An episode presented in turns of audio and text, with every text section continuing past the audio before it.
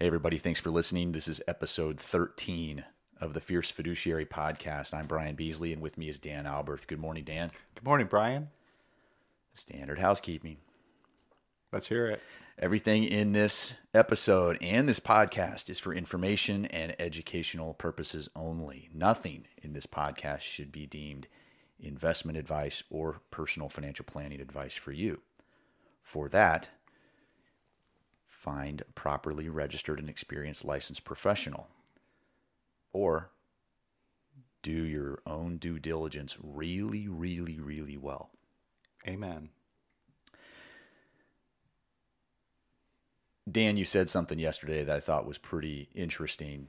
We were talking about, uh, you know, we're at work. We're talking about valuations. We're talking about the the world, and and you you made the comment they're playing Jenga. Yeah. Yep. And we were talking about trading stocks and people investing in the stock market, and they are doing it in such an aggressive way. And we, we've been talking a little bit about this in the past about speculation and gambling versus long term investing. And it's like people are playing a game.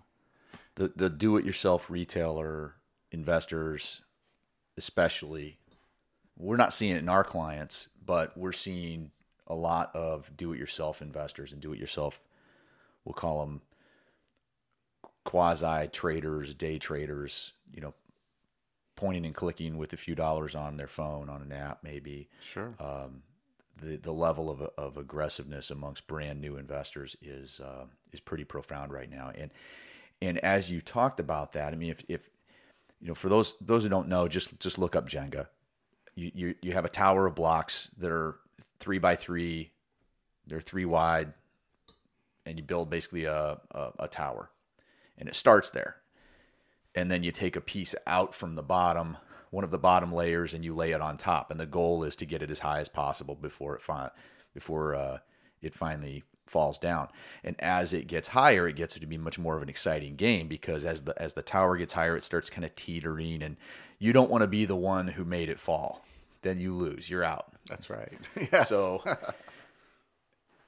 it's a very fun game. It's a very exciting game. And what what struck me in the analogy of, of when we're talking about investing is it's a really good analogy for valuation itself because uh, uh, when you look at a business the business doesn't change but if the if the business doesn't change and there's the same number of blocks let's say and all that's happening is the price is going up but the business didn't change the profits didn't change the revenues didn't change but the the the, the tower keeps getting higher you're having to build that tower with the same number of blocks you had to start with. And the higher it gets the more precarious things become Whereas normally you'd simply build a higher tower by adding new blocks. That would be the stable way to do things. More revenue, more profits, more stability, make it stronger as you grow it. So as we look at things like valuation, occasionally it gets insane. Yes, it does. And we're seeing that with a few things now. But for today's episode, we we're talking about a book written in 2002 about another time when the Jenga tower got insanely high. By some measures, we, we're here in 2020. By some measures, we're approaching that same level in, in some ways, and in other ways, we're, we're not even close. But this book is called Dot Con by John Cassidy. So I'll start with a story in his prologue that he, he lays out. This is March of 1999. On the morning of March 30th, 10 million shares of Priceline.com opened on the NASDAQ national market under the symbol PCLN. They were issued at $16 each, but the price immediately jumped to $85. At the close of trading, the stock stood at $68.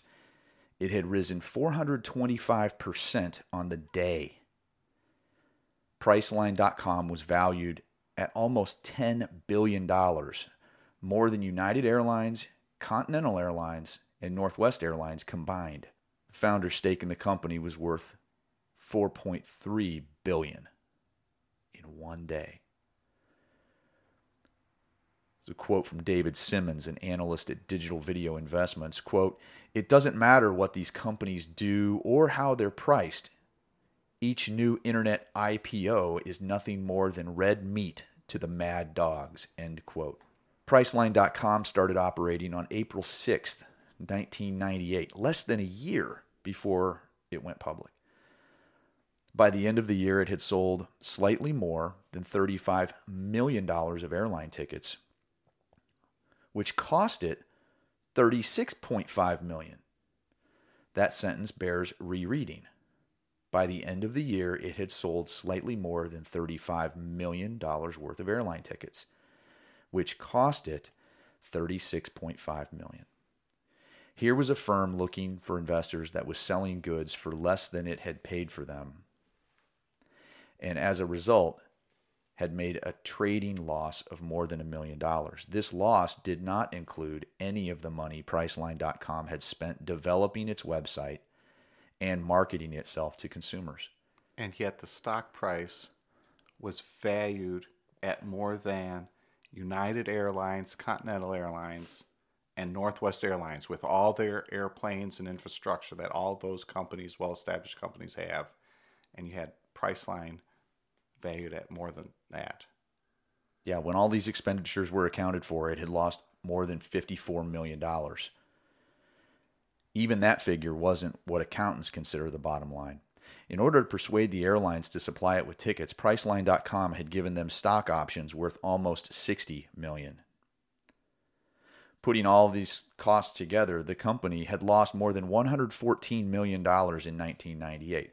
How could a startup retailer that was losing $3 for every dollar it earned come to be valued on its first day as a public company at more than the United Airlines, Continental Airlines, Northwest Airlines put together? The answer to that question we must investigate what the 19th century British historian Charles Mackay called the madness of crowds. Few investors acting in isolation would buy stock in a company like Priceline.com to be willing to take such a risk, people needed to see others doing the same thing and see them making money doing it. This is exactly what happened. Investors who, brought, who bought stock in early internet companies like Netscape, Yahoo, and Amazon.com made a lot of money, at least for a while. None of these firms could boast much in the way of revenues when they went public, let alone profits, but that didn't seem to matter seeing what was happening, other people started buying internet stocks and other types of stocks too, not because the underlying companies were good businesses with solid earnings prospects, but simply because stock prices were going up. As history has repeatedly demonstrated, this is the point when a rising market turns into a speculative bubble. All speculative bubbles go through four stages, each with its own internal logic. The first stage, which is sometimes referred to as the displacement, starts when something changes people's expectations about the future a shift in government policy, a discovery, a fabulous new invention. A few well informed souls try to cash in on the displacement by investing in the new vehicle of speculation, but most investors stay on the sidelines. The early investors make extremely high returns, and this attracts the attention of others. Next comes the boom stage, when prices are rising sharply and skepticism gives way to greed. The sight of easy money being made lures people into the market, which keeps prices rising, which in turn attracts more investors. Eventually, those upstanding citizens who haven't joined into the festivities feel left out. Not just left out, they feel like fools. If their daughter's boyfriend, who does nothing all day but sit around and play with his computer, can make $50,000 on his America Online stock, why can't they? Boom passes into euphoria. Established rules of investing and often mere common sense are dispensed with. Prices lose all connection with reality. Investors know this situation can't last forever, and they vie to cash in before the bubble bursts. Finally, inevitably, comes the bust. Sometimes there is clear reason for the break. Sometimes the market implodes of its own accord. Either way, prices plummet, speculators and companies go bankrupt, and the economy heads into recession. A few months later, everybody looks back in amazement, asking, How did that happen? The greater fool theory of investing provides part of the answer. Investors ignored the warnings because they had persuaded themselves that there would always be somebody else, a greater fool, ready to buy their Priceline.com stock at a higher price. And for a while, they were proved right. This book tracks the development of the internet bubble and the broader stock market boom of the late 1990s, from the period immediately after Second World War when scientists had the first inklings of a decentralized communication network that would be beyond the control of any single authority. The internet is often portrayed as a triumph of American private enterprise, but that is a myth. The US government designed and built the internet, and a European academic invented the application that turned it into a mass medium. Even in the mid 1980s, when the internet had been up and running for almost two decades, most companies dismissed it as an obscure research tool. Not until the early 1990s, when millions of people around the world were already using the network to communicate with each other, did the private sector show much of an interest. In elementary economics textbooks, competition forces people to act rationally. And it also leads to an efficient allocation of resources. But in the real world, where people are judged relative to their peers, competition can have perverse effects. Tip sheet journalism replaces probing reporting, a process that becomes more advanced the longer the bubble persists. Journalists and media companies that are supposed to be objective are themselves benefiting from the bubble Ditto economic policymakers. With nobody left to prick them, speculative bubbles tend to go to extremes. A few weeks after Priceline.com's IPO, that's initial public offering when they went public as a stock, its stock reached $150, at which point the tiny company was worth more than the entire U.S. airline industry. Two years later, the stock was trading at less than $2. So that's the prologue. Moving on here. At the end of the 1980s, online communication remained largely the preserve of computer geeks who liked the technical challenge. Things would have stayed this way for longer if it hadn't been for a reserved Englishman living in Switzerland. Suppose all the information stored on computers everywhere were linked, he thought. So basically, even at the end of the 1980s, everything was still very technical related to internet communications, and only c- computer geeks who liked the challenge were really taking advantage of of this medium. Or scientists with who were doing some research and they were using this as a way to communicate. Right, right. And there was one Englishman who was living in Switzerland working at CERN. It's a research facility. And the way I understand he talks about a little bit in this book is he had a dream that what if all the information stored on computers everywhere were linked?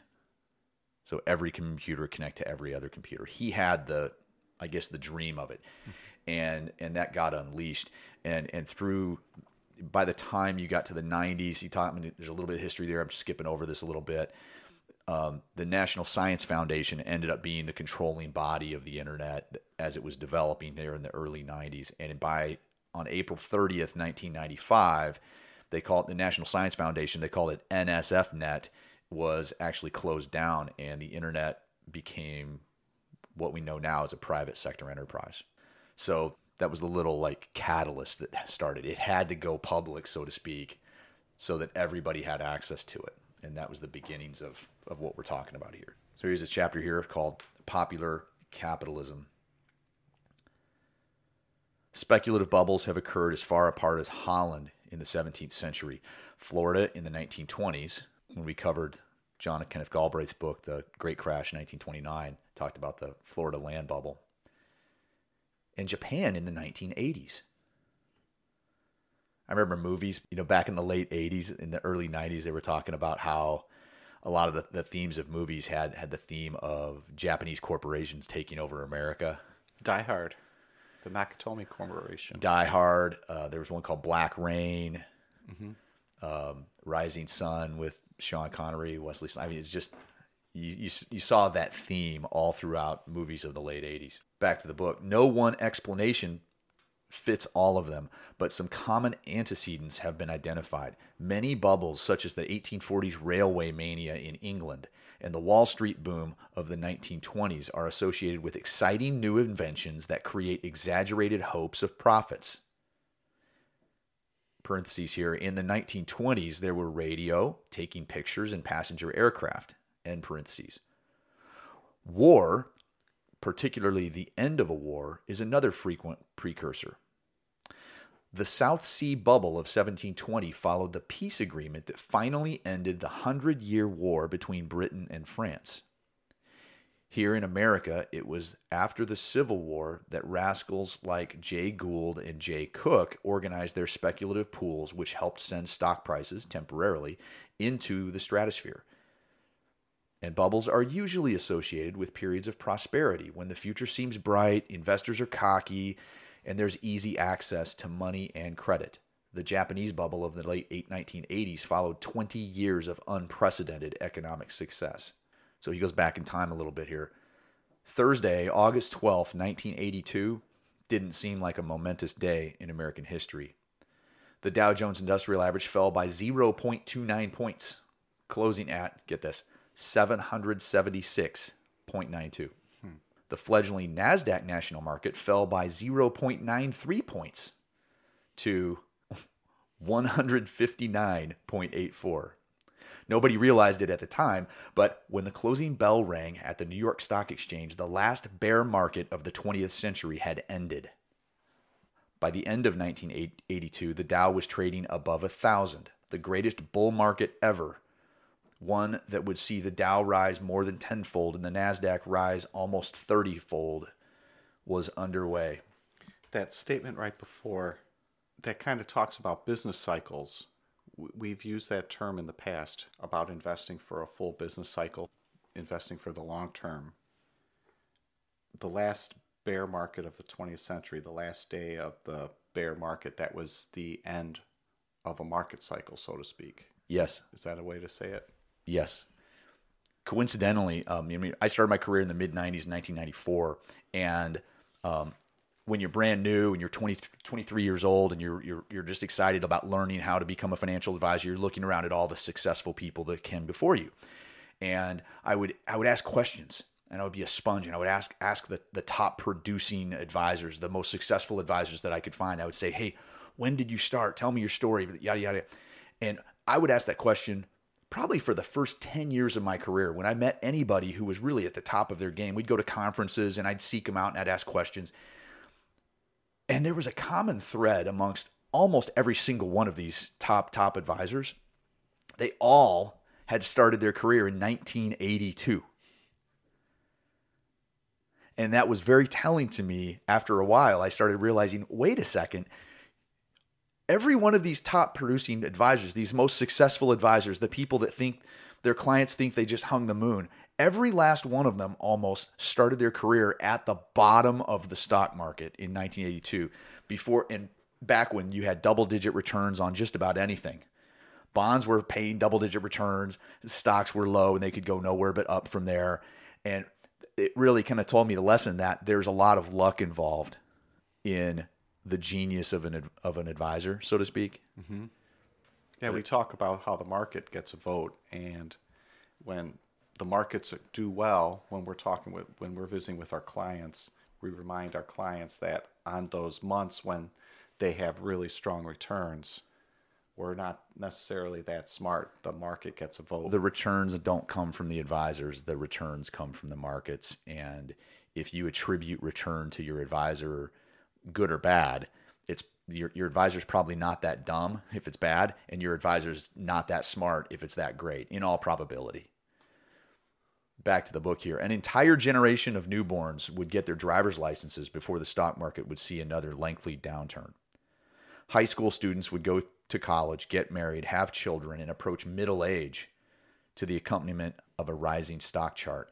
Given the longevity of the bull market, it is hardly surprising that so many Americans came to regard buying stocks as an easy way to get rich.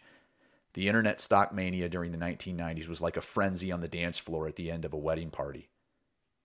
The disc jockey may have prompted the excitement by playing a popular tune, but the real reason that people were singing at the tops of their lungs and waving their hands above their heads was that the free bar had been open all day. Putting money into the stock market was seen as a rich man's game. In 1983, the wealthiest 1% of households in America owned 90% of all stocks. 15 years later, in 1998, things had changed substantially. Almost half of American house, households own stocks, either through individual shareholdings or through mutual funds, and the proportion of stocks owned by that same top 1% had fallen to about 80%. Still a very unequal share, but less so than it used to be. By the way, I, I was interested in this. Um, so from 1983, the wealthiest 1% owned 90% of the stocks. By 1998, 15 years later, they only owned 80% of all stocks. And I looked up a stat, and the, the most recent one I could find was in 2013. So seven years ago, the wealthiest 1% owned only 38% of stocks. That's a big shift. That is no longer a rich man's game. That's a major development. I can't imagine what it is now. It's probably a lot less, but this idea that that was that was one of the few things I've seen where things got more fair over the last 20 years. People are always talking about how income's gotten so much so disparate between the, the wealthiest 1% and the or the highest income, but the wealthiest 1% actually own less of the stock market than they used to as a proportion more more and more people are having access. Probably 401ks and other things, but and and possibly free stock trading lately anyway, but definitely a, a factor. At the back to the book. At the end of 2000, mutual funds contained more money than the banking system, about 7 trillion dollars, of which more than 4 trillion was in stock funds. New funds were being created every day, and the mutual fund listings were taking up almost as much space as the stock table. So they used to print all the stock quotes in the paper. At the start of 2001, the point of absurdity was reached. The number of mutual funds topped 8,000, which meant there were more mutual funds than there were stocks listed on the New York Stock Exchange and the NASDAQ combined. I remember that. So shifts gears here a little bit. Between 1946 and 1964, 76 million Americans were born, the baby boomers in the 1950s, according to this simple narrative, the boomers grew up. In the 1960s, they discovered drugs and rock and roll, and in the 1970s, Richard Nixon and Jimmy Carter disillusioned them. In the 1980s and 90s, they had kids, started saving for retirement, and discovered the stock market. Stock markets are like electricity and sewage systems, extremely useful inventions that sometimes go haywire. Stock markets transfer resources from people who have savings they don't know what to do with to businesses that have investment projects they don't have enough money to finance. And stock markets don't just allocate resources, they provide incentives for innovation and hard work. If an entrepreneur sets up a company that does well, he can he or she can issue stock to investors in an IPO, a process known as going public. IPO stands for initial public offering. The promise of striking it rich in the stock market gets a lot of people out of bed in the morning. The first recorded stock market mania occurred in London in 1720 with this, with this, when the South Sea Company, which had been granted a government monopoly on trade with the Spanish colonies in South America, issued stock. In six months, the price of the South Sea Company shares went from 128 to 1,050. A great wave of speculation took over London, and everybody from Alexander Pope to Isaac Newton to King George got caught up in it. In September 1720, this, the bubble burst. Stock in the South Sea Company fell by more than 75%, and people, Newton among them, were ruined. Amid a public outcry, the Chancellor of the Exchequer, the British equivalent of the Secretary of Treasury, and several directors of the South Sea Company were sent to the Tower of London. The universal deluge of the South Sea, contrary to the old deluge, has drowned all except a few unrighteous men. The United States came late to the game of stock speculation. The New York Stock and Exchange Board opened for business on Wall Street in 1817, but it wasn't until the Civil War and the development of the railroads that large scale capital raising began. On Thursday, September 18th, 1873, they had the first Black Thursday. Fear swept Wall Street and creditors rushed to withdraw their deposits. Several other banks collapsed. Quote, dread seemed to take possession of the multitude, end quote, the New York Tribune reported. Panic was so widespread that the New York Stock Exchange was forced to close down for 10 days. Public faith in the financial markets was destroyed for a generation. Following the invention of the Federal Reserve System in 1913, there were few lasting recessions, and many economists came to believe that the new science of monetary policy had rendered them obsolete. Financial Weekly hailed a new era without depressions. In September 2000, the same publication would carry front page headline quote, "Can anything stop this economy? Despite recent signs of a slowdown, expect the economy to remain robust with no recession in sight." End quote. September 2000. September of 2000. Hmm. The mood of optimism spread to the stock market, and millions of people bought shares for the first time, only to be caught out in October 1929. During the internet boom, it became almost unpatriotic to compare the 1990s to the 1920s. That's like that herd mentality. It is. For a generation, though, after 1929, the stock market was once again discredited in the eyes of many Americans. I, I remember when I was starting my career, there were still a lot of people that were alive and retired people that had grown up in the Great Depression, and their fear of the stock market was just palpable because of what they went through as a child. And even though the stock market had grown so dramatically during the course of their lives, the crash ruined them and scarred them so and their parents it just changed their lives so much that they swore off of something for the rest of their lives and they missed out on huge opportunity for wealth building because of that. That's the danger of these crashes. This idea of, ah, I'll ride it out. In practice, I, I, it doesn't always happen that way. Stocks confer ownership in a corporation, which in turn confers the right to receive some of the profit that that firm generates. Usually, most profits are plowed back into the firm to pay for future investment, but some money is also distributed to shareholders in the form of dividend payments. It seems reasonable to expect that a stock's price should reflect the value of the dividends that the firm is likely to pay over the foreseeable future, which in turn depends on its earnings growth. Earnings or profits. So back to the internet boom. During the internet boom, analyst investors would be forced to invent new ways to value stocks the vast majority of internet companies made no profits and paid no dividends. If the old formulas were used, they produced an intrinsic value of zero for most internet stocks.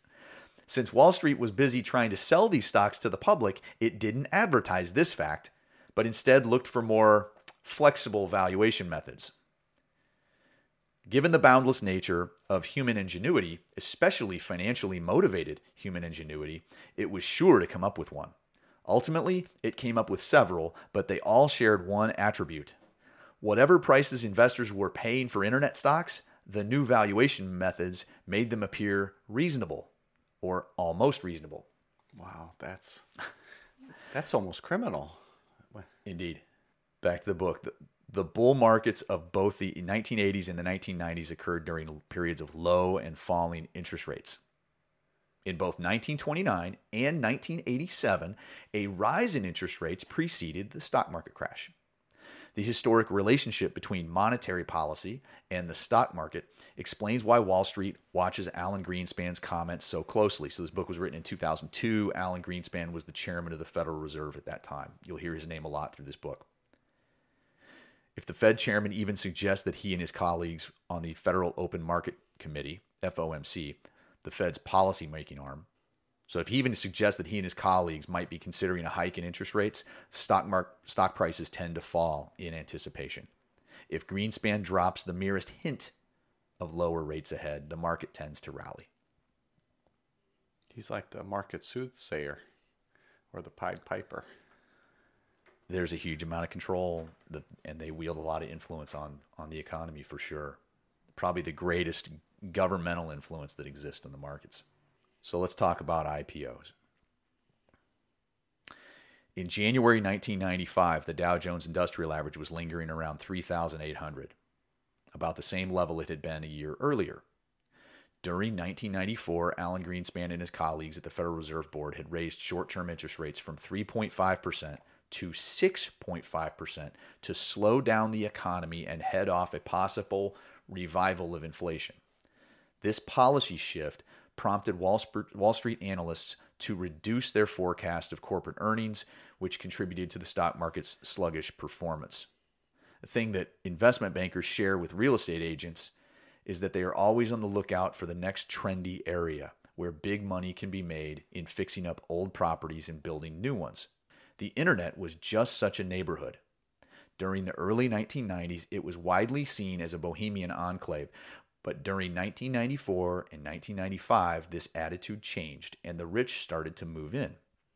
Quote, it's like the land rush in Oklahoma, end quote, Larry Ellison, the chairman of Oracle, said in February 1995. Another quote, the best spot in the valley goes to the one who gets there first. There was no obvious reason why internet users should be valued so highly, but even at this early stage, internet stock valuation wasn't based on reason. It was based on hope and hype. The new valuation formulas were primarily an attempt to rationalize the fervor of the investors. Quote, this is like a rocket that has been launched, end quote. Eric Schmidt, a senior executive at Sun Microsystems, declared shortly after the Netcom IPO. Quote, there's no one who can stop it, end quote. In mid July, Netscape published its prospectus and said it intended to sell 3.5 million shares at 12 to 14 dollars each. This was only a provisional estimate. The actual price of a stock issue is never decided until a day or two before the IPO, but it was in, but it indicated that Morgan Stanley believed Netscape was worth about 500 million dollars, more than 3 times the valuation placed on it earlier in the year. So when it came time for the actual issue, Morgan Stanley came and recommended an issue price of $31 and there was a little bit of a back and forth about what was what was the right price and they settled on $28 which would value Netscape at more than a billion dollars. Now Morgan Stanley is in the business of putting out these IPOs so it's to their advantage to have a higher stock listing price. They get a percentage. So yes, 100%.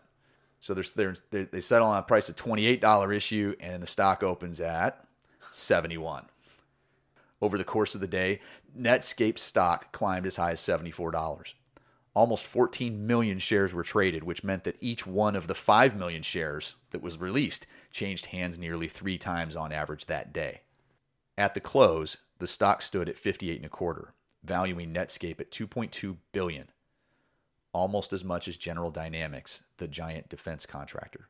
On its first day of trading, Netscape stock has risen by 108%. Not bad. Netscape stock continued to astonish. In early December 1995, it reached $170, at which point Netscape was worth almost $6.5 billion. Less than two years before, they were thinking it was worth maybe 200, 500 million. The key to valuing internet stocks was not current earnings, but earnings potential which was vast.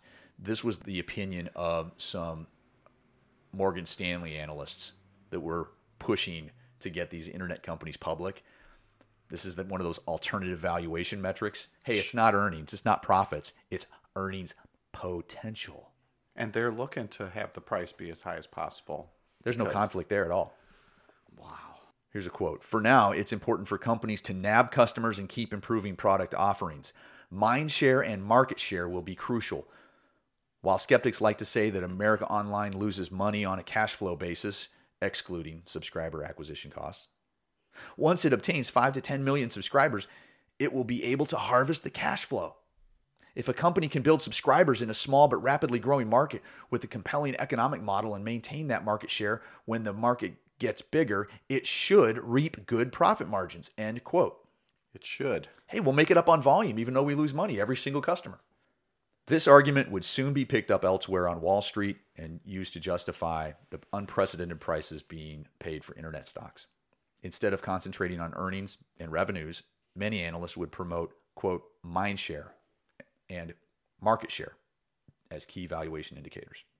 It was just the other day I was I was looking at a stock. Uh, I, I, posted on Facebook uh, someone someone else's post about how um, a company who had their their their stock had tripled in the last four years, but during the last four years, their income went down 5%, even though the stock tripled, and their debt went up by 93%.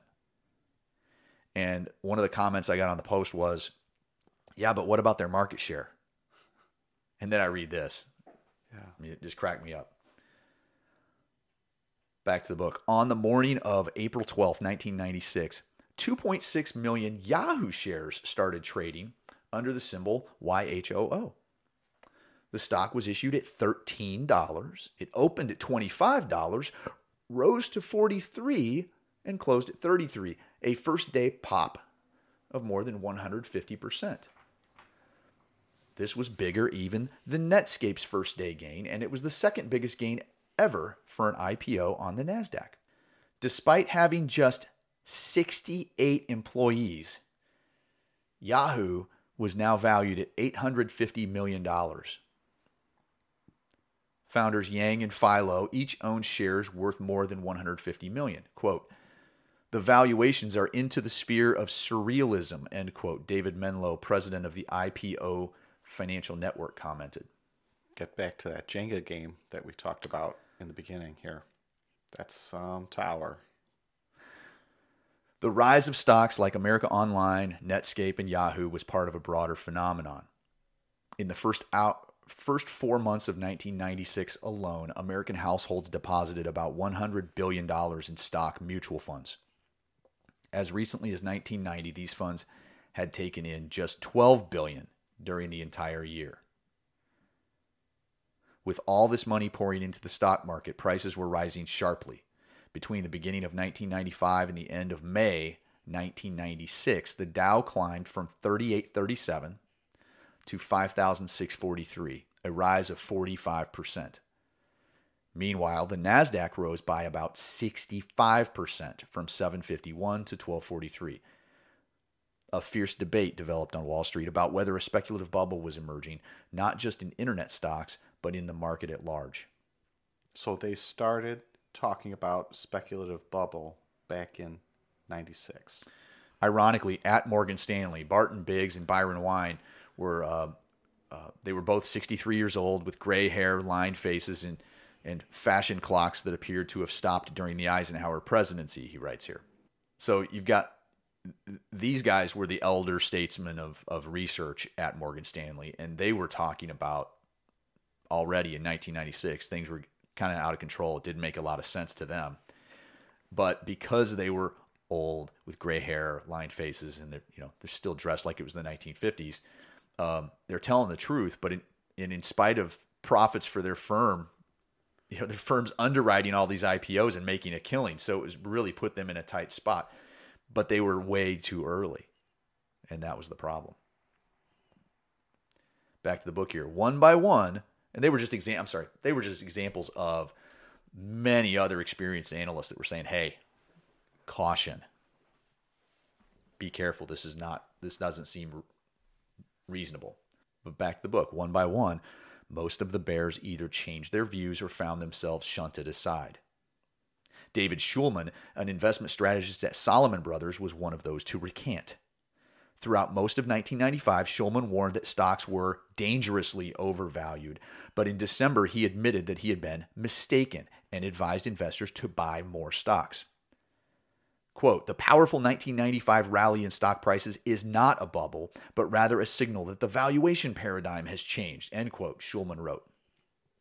The crux of his argument was that investors were now willing to pay more for stocks because they no longer feared a resurgence of inflation. This was a reasonable argument as far as it went, but Schulman's conver- conversion also had a lot to do with the old Wall Street truism that trying to resist a strongly rising or falling market is folly. Quote, the tape has a way of telling you, end quote, Schulman said a few months later. Quote, if the tape keeps going up every day, something's wrong with the bear's case, end quote.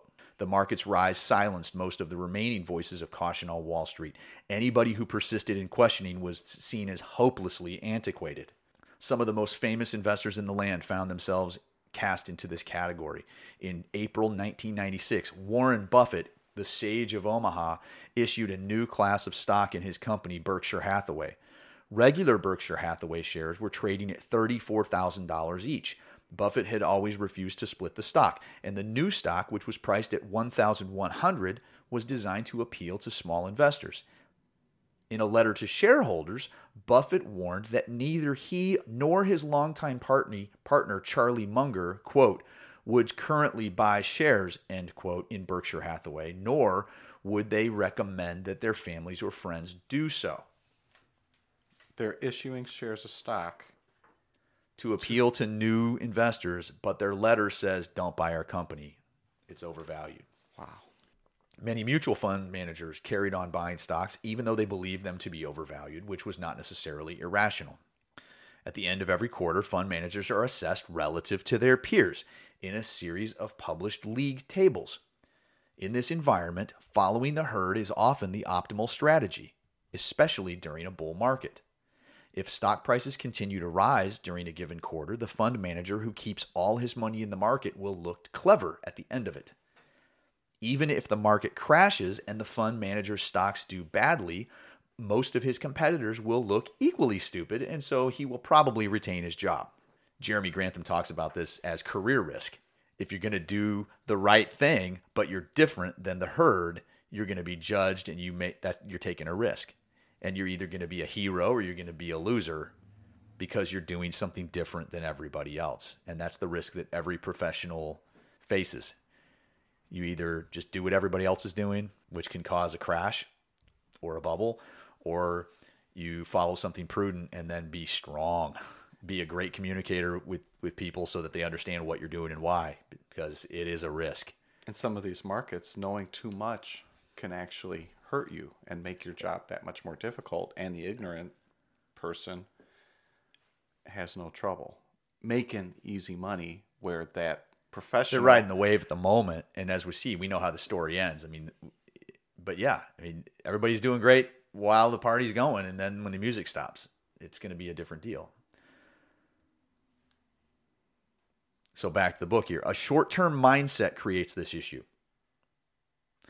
This is where the trouble begins and ends. It forces bubbles to persist and increases volatility, eventually ending badly for the poor investors who arrived late to the party. They talk about this in The Wolf of Wall Street. By the time you learn about it, it's over. By the time the average person on the street knows a story of a, of, of a stock market, it's usually already late in the party. The people that got in early, the people that were paying attention early, they're the ones that benefited the most. The people that get in late chasing the past returns. Oh, wow, look, that's the top stock in the last week. I think I should buy it, or the last stock, top stock in the last month, or the last year, or the last three years. Boy, do you think that now's the time to buy this thing that's already a thousand times its profits? Yeah, I think I'll get in because everybody else has been making money. It's doing well. Yeah, but here's a case where everybody benefited from it because this is 1996. People are talking. Yeah, it's still early and it, it kept, ran in 97 98 99 you're an idiot. That's right. So trapped doing it. trapped in this logic the vast majority of fund managers tend to keep buying stocks regardless of their prices which makes the market even more overvalued. At some point people stop thinking for themselves and start copying others because they have decided it is in their best self-interest to do so. It is this behavior that generates speculative bubbles. And once the bubbles get going, they tend to feed on themselves. And when the increases in stock prices drawing ever more people into the stock market, quote, a fad is a bubble if the contagion of the fad occurs through price. People are attracted by observed price movements, end quote. Robert Shiller, an economist at Yale, explained in his 1989 book, Market Volatility. Every quarter, the pressure grew on fund managers to find the internet religion. In the end, few were able to resist the call. The real coup was marketing internet stocks to individual investors, doctors, dentists, cab drivers, and all sorts of other people. A critical element in individual investing in internet stocks was the internet itself, which created a virtual community of risk takers where none had existed before. In the past, the typical individual investor was a fellow sitting at his kitchen table with a copy of the Wall Street Journal and perhaps an annual report. If he wanted to discuss his portfolio, he would call his broker, who, assuming he was honest, would advise against dramatic gestures. In the internet era, this picture wasn't as outdated as a black and white television. armed with an account at E-Trade, Ameritrade, or any do- other dozens of other online brokerages, the individual investor had the information, the technical capacity, and the moral support to become a professional speculator. Click of the mouse, and he could display his portfolio. Another few clicks, and he could buy and sell stocks with electronic confirmation of his trades dispatched within seconds. If he wanted reassurance about his investment strategy or simply to swap gossip about his trades, he could go to financial websites like The Motley Fool or RagingBull.com, where he could exchange notes with thousands of like minded souls. That echo chamber effect, where you have many, many people with the same thoughts. And it hasn't really changed. Just today, it's in different media, it's in social media. There's private groups of all likes, for example, on Facebook for people who are trading cryptocurrency, trading. There's probably a, there's probably a Tesla shareholder group. There's probably an Apple shareholder group. There's all kinds of trading strategy shareholder groups. There's the groups we participate in that are more broad, but nonetheless, you still have a lot of people basically telling each other, "You go, man, go do it." Yeah, yeah, yeah. I agree with you because I'm doing the same thing, and it's a self. It can become a self fulfilling thing for a while. The financial chat rooms were important because they placed individual investors in a group setting where they were more likely to take risks and act like copycats. In April 1995, the Motley Fool set up a bulletin board devoted to Iomega, a small firm based in Roy, Utah. Iomega was, wasn't an internet startup, but from an investor's perspective, it was the next best thing a technology company with a nifty new product the zip drive, a storage device with many times more capacity than a floppy disk. Between May 1995 and May 1996, Iomega was one of the best performing stocks on the NASDAQ, going from less than $5 to more than 50 The Motley Fool chat room wasn't the only factor behind this precipitous rise. Iomega's zip drive received strong reviews from the computer press, but it surely played a role. The bulletin board provided a forum for investors to exchange views and discuss Iomega's future. Whenever anybody had the temerity to post a message questioning Iomega's valuation or mentioning the fact that bigger, better financed competitors were moving into the same market, they were quickly drowned out with upbeat counter arguments. The Iomega fad provided a textbook case of how speculative bubble can form. The stock became one of the most talked about in the country even journalists were not immune to the hype. One New York Magazine writer, a seasoned reporter with enough gray hairs to know better, was talk- talked into investing a good deal of his savings in Iomega by a fellow commuter on the Metro North. The bubble burst in June 1996 when, in just a few days and for no apparent reason, Iomega's stock fell by more than half. Quote, is there a reason for concern here that most of some of us don't know about? Help, end quote, an anguished investor wrote on the Motley Fool. Shifting gears here a little bit, I'm skipping around, but by late 1996, Alan Greenspan, the Fed chairman, had he reached a point where he started to have, have concerns about the stock market, but he, he made comments that he wasn't really looking to raise rates. That he, he talks about in the book here. Wall Street had taken measure of its man Greenspan was concerned about the stock market, but not concerned enough to raise interest rates. A few weeks later, at the start of 1997, the Dow took off again, and by the second week of February, it topped 7,000. Now, for perspective, in May of 96, the Dow was at 5643. So from May to February, it rose 24%. So we're into 1997 now. Now, what's interesting about this February 1997 is it hit top 7,000. Mm-hmm you and I have seen research that talks about um, from Shiller, from Hussman, that talks about how, and from, from dshort.com, that talks about the correlation between valuations and the results 12 years later. Well, here's a great example. The valuations, I looked this up, the valuations in February of 1997 implied that the Dow would have a 0% return for the next 10 or 12 years. And interestingly enough, at the bottom of the market 12 years later, the Dow Jones Industrial Average was again below 7,000, bottoming at 64.69 on March 6th, 2009. So the valuations in early 1997 told the tale of those long term returns. It doesn't tell you the story along the way. The Dow hit 10,000 once, went back down to around seven, then hit 14,000, and then went back down below 7,000. But point to point, it was spot on. That's maddening to know that information. To how do you deal with that? And how do you, as an investor, make good decisions for yourself? It definitely keeps things from being boring. Hmm. So now we get into a chapter called The New Economy. The wave of internet stock issues accompanied a renewed rally in the broader market. In the first six months of 1997, the Dow rose by another 7% to above 6,800. On Independence Day, Louis Rukeyser, the host of Wall Street Week, a long running show that goes out on PBS every Friday evening, celebrated the Dow's push towards 7,000. My oh my, you talk about a joyous 4th of July, he told his viewers. The world of money hasn't had such a festive celebration since Alexander Hamilton was arguing with Thomas Jefferson. Rukeyser, a courtly white haired figure who looked and sounded as if he had stepped out of Calvin Coolidge's cabinet, was an exception to the generation gap on Wall Street. He was as, just as bullish as any 28 year old mutual fund manager. Wall Street Week wasn't his only stock market venture. He also published a monthly investment newsletter and organized investment conferences that attracted thousands of paying visitors. Hmm. No conflict there at all. Rukeyser had reason to crow about the U.S. economy. In the first quarter of 1997, the gross domestic product grew at an annual rate of more than 5%, its best performance in more than nine years. The consumer price index rose at an annual rate of just 2.2%, so inflation was low. In April, the unemployment rate fell to 4.9%, its lowest rate since 1973. Americans were understandably optimistic. In June, consumer confidence reached its highest level since 1969. Even the official productivity figures finally seemed to be picking up.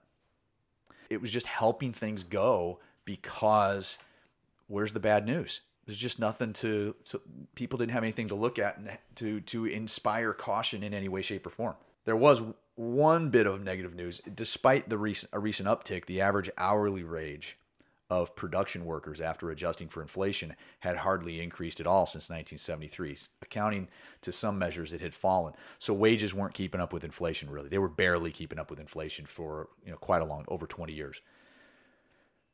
Credit card payments and other forms of consumer debt were growing strongly as many families took out extra loans to finance their spending.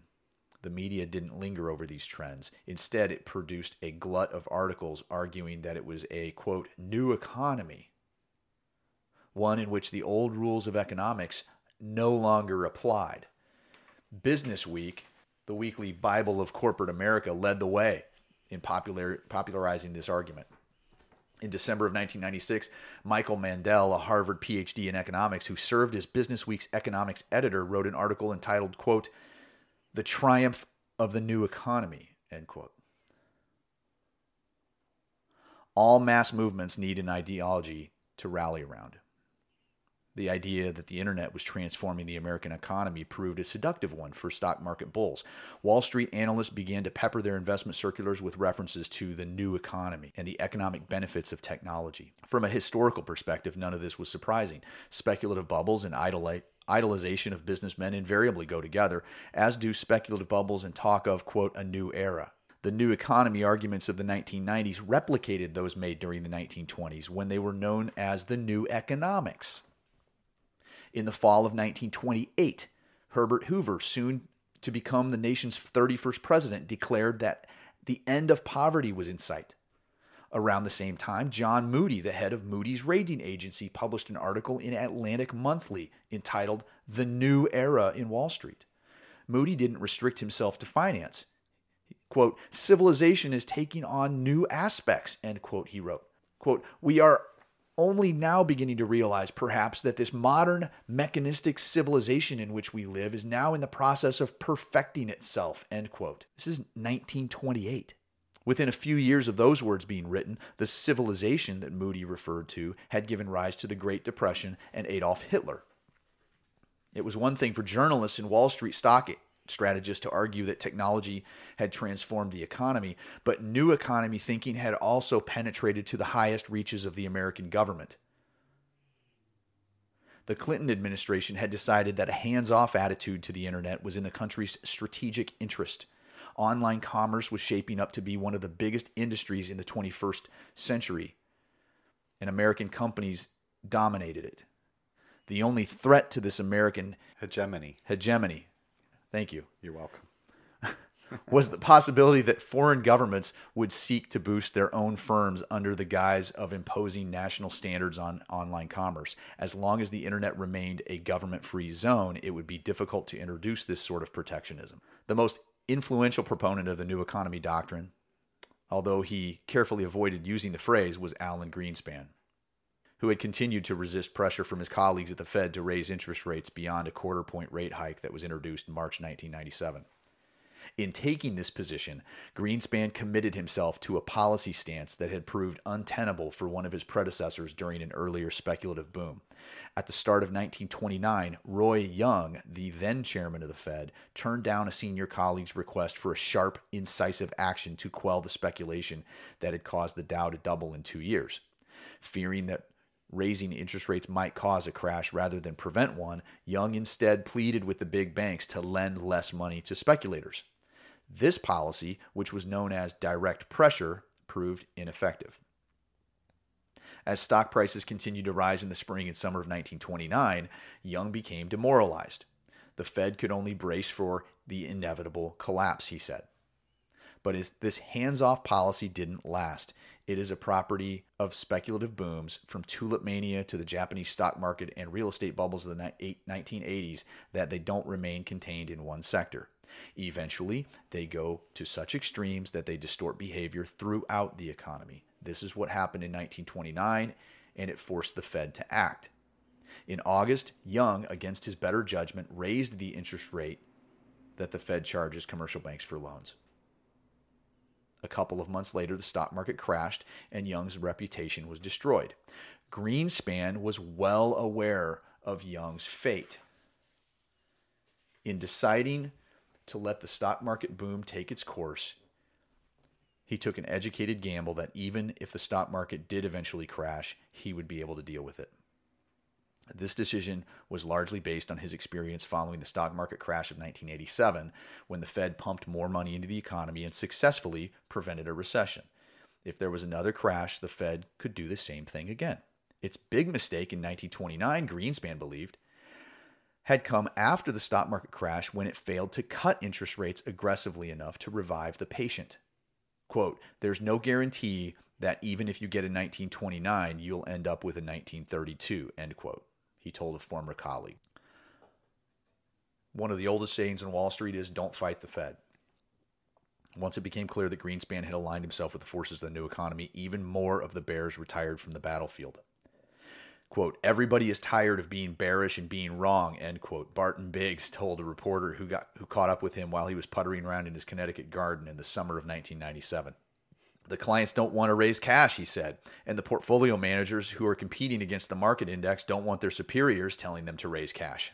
As stock prices kept going up, more renowned investors were publicly embarrassed. In July 1997, George Soros told a German magazine that the presence of so many inexperienced investors could lead to an international stock market crash.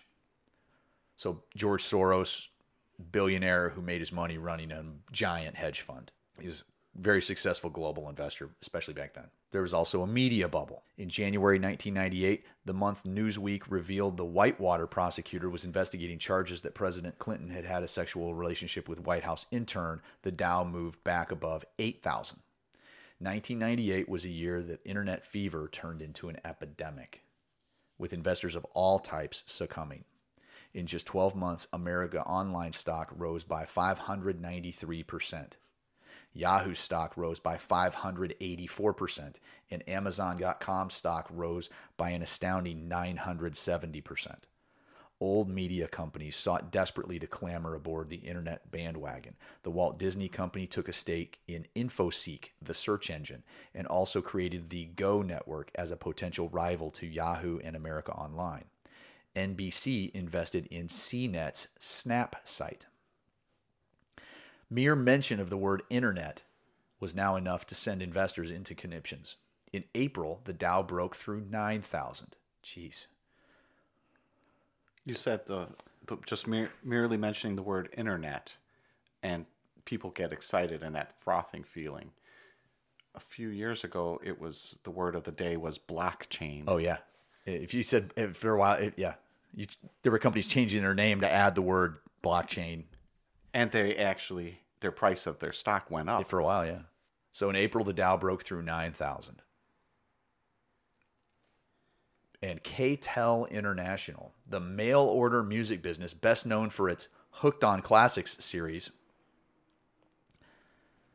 This is how new economy K-tel was. Hooked on Classics came out in like the late 70s, early 80s on eight track tape.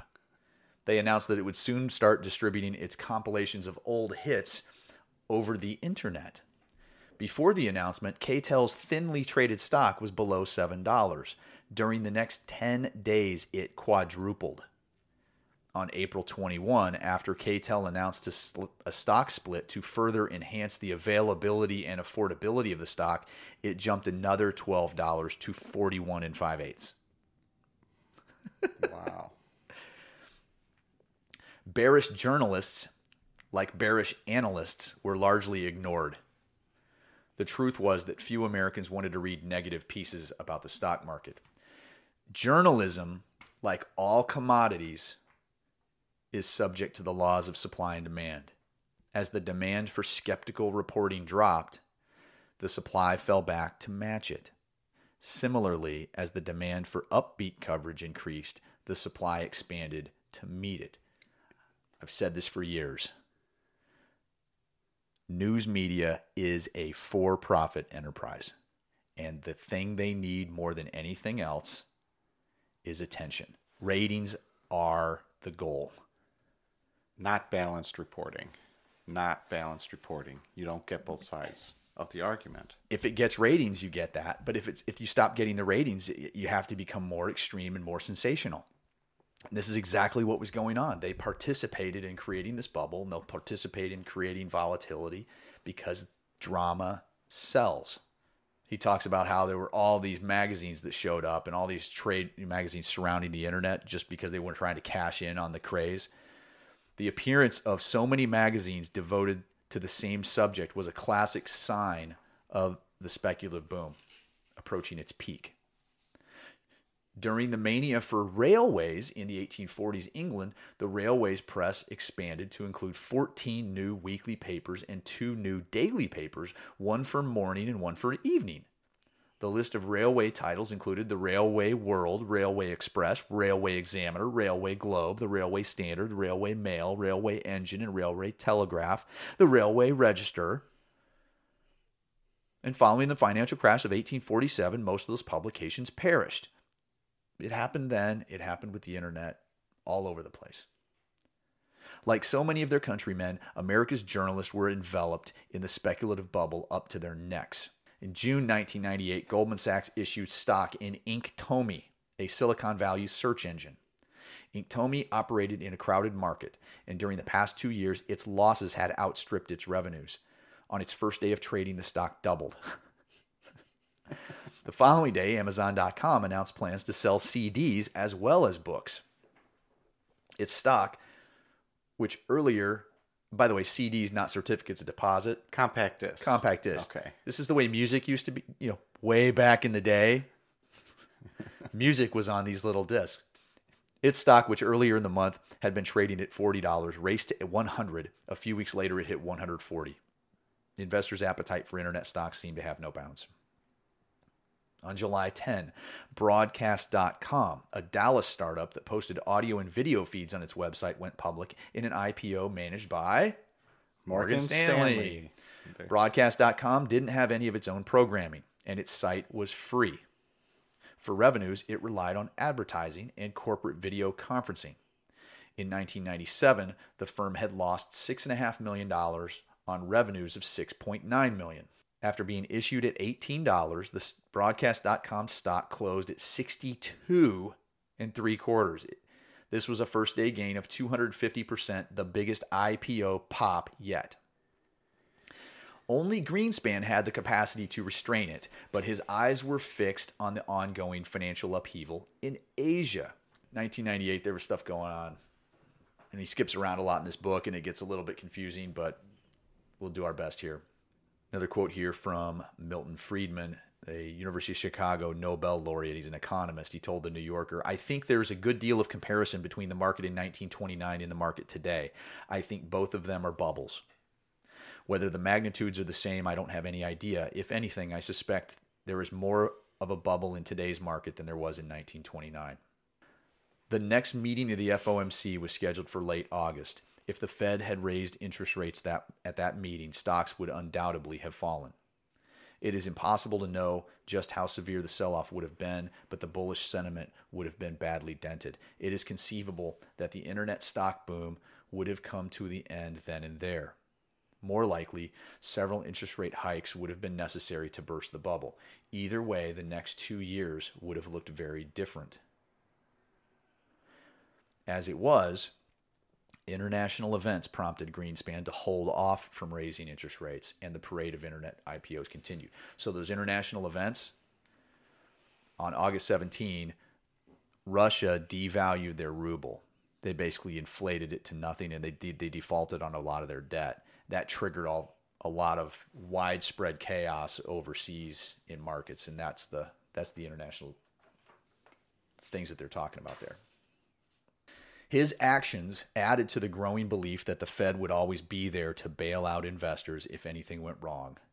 And this made investors even more willing to take risk. So, September 29, the Fed made a rate cut.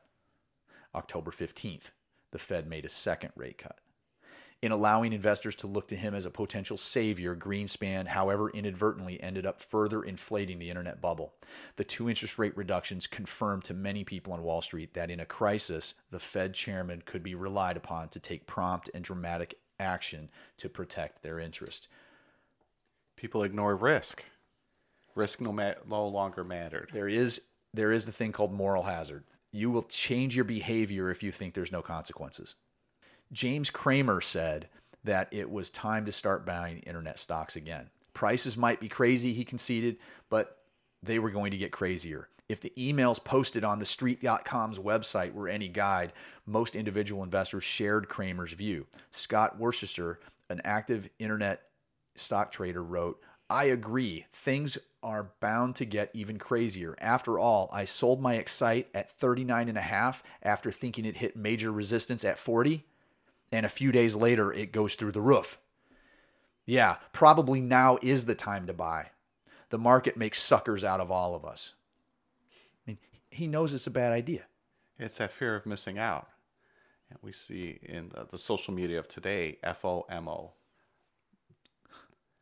The interest rate cuts in the fall of 1998 marked the transition from the boom stage of the speculative bubble to euphoria. The peak of a speculative mania is a sight to behold. In the scramble to cash in before it's too late, all prior reasoning, sentiment, and knowledge count for naught. Only the twisted logic of the market matters. Most people knew that internet stocks were overvalued, but they couldn't resist joining the speculative horde. Here's a quote There is nothing so disturbing to one's well being and judgment as to see a friend get rich. End quote. Charles Kindleberger, the MIT historian of financial manias, used to tell his pupils. On November 10, stock in K-tel International jumped 8 and 5 eighths, or 75% to 20 and a quarter. After surging to over $40 earlier in the year when it had announced plans to sell music over the internet, K-tel's stock had collapsed during the summer. But investors were now snapping it up again because Microsoft Network had agreed to feature K-tel on its shopping channel. How's that shopping channel over at Microsoft Network these days, Dan? I don't watch it. Yeah, I don't I don't I don't go there. I don't shop there. On November 17, 1998, the Fed cut interest rates again from 5% to 4.75%. It was the third rate cut in six weeks, the sort of policy shift usually reserved for recessions. And what was going on here is the bond market hadn't recovered from this international st- crisis going on with the Russian ruble devaluation. And the, the, the repercussions of that were causing some stress, and that caused the FOMC to lower rates again. It sounds like they didn't have enough tools in their toolbox, or they didn't make use of other tools that they might have been able to use. I'm not a, I, I'm not an expert with what tools they have available, but maybe interest rates aren't the only thing they should be playing with. Maybe, and and and who knows? I mean, not being in that room, you don't know Mm-hmm. what's going on there. Even the news that Netscape, the original internet firm, had been forced to give up its independence didn't stop the rally in internet stocks. So skipping around a little bit, but Netscape didn't stay by itself permanently. At the end of November, America Online announced that it was acquiring Netscape for $4.2 billion in stock. The deal marked the final submission in Netscape's losing battle with Microsoft. In August of 1995, at the time of Netscape's IPO, the Netscape Navigator web browser had a market share of about 80%. Now it was trailing the Internet Explorer. They had the market share. They were first in market. They had high market share, and Internet Explorer's success demonstrated that many of the arguments used to rationalize the valuations of companies like Netscape, Yahoo, and Amazon.com were deeply suspect. Microsoft had proved that in the web browser part of the internet economy, at least, the barriers to entry were low and first mover advantage was a lot less important than deep pockets and an overall clout in related markets. It was getting difficult to keep track of all the internet IPOs, though. There were now so many internet stocks that special stock indices were being set up to track their performance. Dow Jones launched the Dow Jones Internet Composite Index, which included a broad range of internet issues. The new stock indices helped to maintain the illusion that the internet was a regular business sector, just like the transportation sector or the drug sector, with its own internal logic, metrics, and authorities. If there must be madness, John Kenneth Galbraith wrote of, of September 1929, when the ill fated Shenandoah and Blue Ridge Investment Trust made their debut, something must be said for having, having it on a heroic scale. So if there must be madness, something has to be said for having it on a heroic scale. So he wrote the book we covered in episode three. Yep. By the start of 1999, Galbraith, witty and articulate, still at 90, had his wish fulfilled. The size of that potential market is so huge that you have these pie in the sky type of potentials for a lot of different firms. Undoubtedly, some of these small companies whose stock prices are going through the roof will succeed, and they may very well justify even higher prices. The vast majority are almost sure to fail. That's the way the markets tend to work in this regard. There is something else going on here, though, which is fascinating, which is a fascinating thing to watch. It is, for want of a better term, the lottery principle. What lottery managers have known for centuries is that you can get somebody to pay for a one in a million shot more than the value of that chance. In other words, people pay more for a claim on a very big payoff. And that's where the profits from lotteries have always come from. So there is a lottery premium built into the prices of internet stocks. In early 1999, the stock market was putting a negative value on caution and common sense. In its issue of April 12, 1999, the Industry Standard, this was a publication focused on the internet, pointed out that America Online, which had been added to the S&P 500 at the start of the year, now had a market capitalization of 137 billion. $100,000 invested in the stock 18 months prior would now be worth 1.3 million dollars. 13 times your money in 18 months. On April 26th, The New Yorker published its profile of Mary Meeker, a star analyst at Morgan Stanley, complete with her prediction of a big fall in internet stocks sometime in the, in the next year. The correction started immediately. Now, she was the one a few years back that was just completely fanning the flames of the IPO thing for Morgan Stanley. I mean, she was really a big proponent of these these internet IPOs. And here she is in 1999 being interviewed by the New Yorker magazine saying there's going to be a big fall in internet stocks sometime in the next 12 months. So the correction starts immediately with the Dow Jones Composite Internet Index following more than 50 points or 19%. Over the next two months, most of the big internet stocks fell sharply. Amazon.com dropped 47%, eBay dropped 35%, and America Online dropped 32%. At this stage, however, the mania for internet stocks was f- still far too advanced to be halted, even by a sizable correction. Most investors regarded the sell off as an inevitable hiccup. Can you imagine a 47% decline being deemed a, a hiccup? Eh, it's down 47%. No factor. Unlike during previous corrections, the flow of IPOs continued. Business as usual. He talks here about the trading nation. By early 1999, there were more than 60 day trading firms. What are those? So these are firms dedicated to teaching people or providing a facility for people to trade in inside of a trading day. So you're in you're in and you're out in the same day. They had 300 offices around the country. According to the SEC, the number of people trading full time at day trading firms was somewhere between 5,800 and 6,800, with probably a couple of thousand people they estimate that were operating from home. By the start of 1999, day trading accounted for about 15% of the total trading volume on the NASDAQ. This was an overall figure.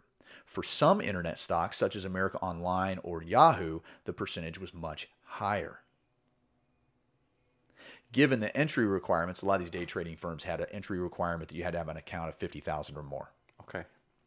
Day trading was a game for rich people or middle income people who had mortgaged their futures.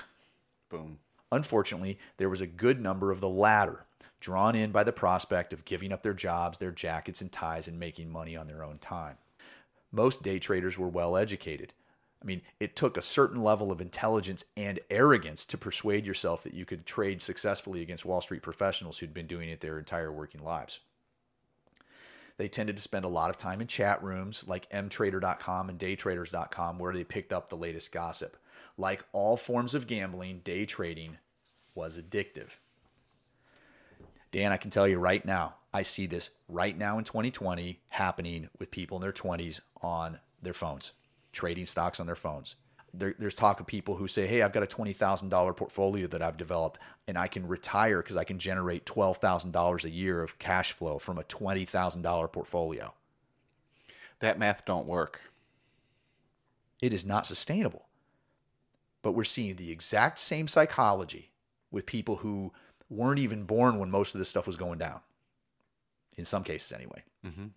Or at least they're not old enough to even have a recollection of these events. And you see the echo chamber effect in the chat rooms. They jump. They jump into a. social media. They jump into a financial uh, uh, or a Facebook financial group or a Facebook stock trading group or investing group, and there's some people in there that try to give them some level of of rationality, but to a lot of them, we you, you sound like Barton Biggs at Morgan Stanley with your gray hair and your suit from the 1950s. I mean, it's just that's what it feels like sometimes. But this idea that this is something new, it's never happened before with, you know, I don't know, right now in 2020, it's Tesla and Apple or whatever, electric cars and uh, home delivery because of COVID. All those things, you're seeing valuations go really, really high. The Jenga tower is getting taller and there's not a lot more bricks on the on the table. But we know how the story continues. Like most amateur golfers, the vast majority of day traders did poorly. When the Massachusetts authorities investigated one day trading firm in their state, they found that 67 out of 68 customers had lost money. As more people got involved, tales of the disaster multiplied. A Chicago waiter with no trading experience blew a $200,000 inheritance. A Boston retiree went through $250,000 of his wife's savings in a few hours. A California bank employee quit his job, borrowed $40,000 on credit cards and start to start trading and promptly lost the lot. Mark Orrin Barton, a 44-year-old Atlanta man was one of the losers. Barton was typical of the thousands of Americans who had given up their jobs to become day traders. A former chemist, scout leader, and Jehovah's Witness, he lived in Stockbridge, a modest suburb, with his second wife and two children, but he spent many of his days in the posh Buckhead section where a number of day trading firms had offices. Barton began day trading in 1998 at the offices of All Tech Investments. By April 1999, he had racked up big losses and his account was shut down. In early June, Barton started trading again at the nearby Momentum Securities. He claimed to be worth $750,000 and wrote a check for $87,500 to open the account. Despite the change of venue, Barton's trading losses continued. Although internet stocks were undergoing a correction, he kept buying them, particularly Amazon.com, in the hope of a turnaround. Ignoring the day trader's dictum, he refused to close out losing positions. In just eight weeks, he lost $105,000. That's his original stake plus 17.5 that he borrowed on margin. On Tuesday, July 27, Momentum Securities issued Barton with a margin call. Unless he came up with the money he owed, his account would be closed. That night, Barton went back to Stockbridge and battered his wife to death with a hammer, bundling her body into a closet.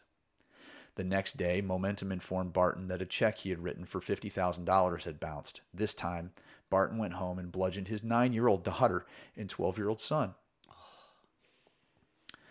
After placing their bodies into their beds with their favorite toys beside them, Barton wrote a suicide note in which he said, I don't plan to live very much longer, just long enough to kill as many of the people that greedily sought my destruction. Oh my God. On Thursday, July 29, Barton put on the baggy shorts that he often wore to trade in and drove to Buckhead.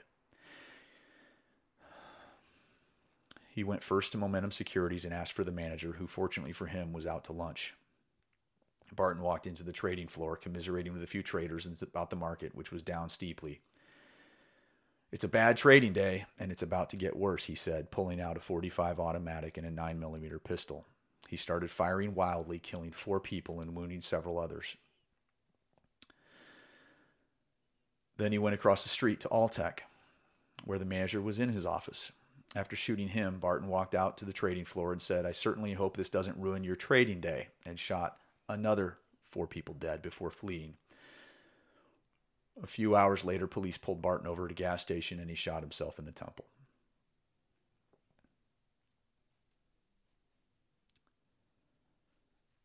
Barton was undoubtedly a disturbed individual. After the shooting spree, it emerged that he had been the prime suspect in the murder of his first wife and mother in law several years earlier, but in some ways he wasn't so untypical. In his decision to give up his regular career, his fascination with internet stocks, and his belief that buying and selling stocks was a good way to get rich quickly, he was like countless other Americans. Day trading, after all, was just an extreme form of online trading, which had developed into a national pastime. More than 5 million American households now had online trading accounts, and many had more than one. Charles Schwab alone had more than 6 million customer accounts, and it was adding another 100,000 every month. A third of all retail stock trades were being done online, and the percentage was increasing. In June, TD Waterhouse, the second biggest online brokerage, was almost with almost 2 million accounts, went public with in the biggest internet IPO yet, raising more than 1 billion dollars. Cassidy talks here about different types of online traders that existed. The first group, which numbered perhaps 200,000, comprised the most active traders who bought and sold stocks every day or almost every day. Many had turned investing into a first or second job. Unlike the day traders, they tended to hold on to stocks for days and weeks, sometimes even months. These people frequented thestreet.com, ragingbull.com, and other financial websites. Many of them used no frills online brokers such as Datek, which charged as little as $10 a trade. They accounted for up to three quarters of all online trades and were often responsible for the sudden spikes in internet stocks. Some internet stocks became so volatile that firms like Schwab refused to deal in them. Dan, there's a red flag right there. If you're trying to trade a stock and somebody like Schwab says no, you rather than firing Schwab and going to where you can find that stock, maybe you need to take a, bre- a breath. Yeah. Self evaluation there. The second group of online traders was made up of people who bought and sold stocks on a regular basis but didn't devote their lives to the internet. This group inv- included the vast majority of individual investors. Many newcomers reported themselves overwhelmed by all the financial information available online, and 37% of them admitted that they based their investment decisions on instinct. I don't know what you call that. I mean, to be fair, I don't want to. I mean, you can be cold and just call it sheer laziness, but I know human beings are built, it's built in. We're hardwired to take a simple approach to making our decisions. And it's easier to copy somebody else than to actually do your homework. Want the easy button.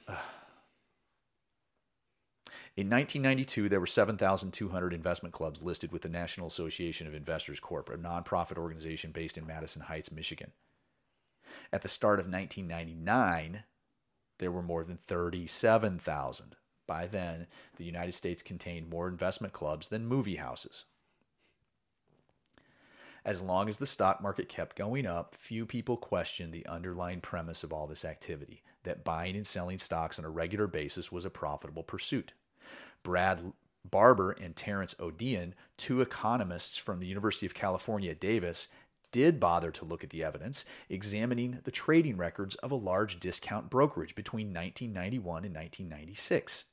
During that period, the firm's 12,000 most active investors earned an annual return of 10%, compared to 15% for all customers and 17% for the market overall.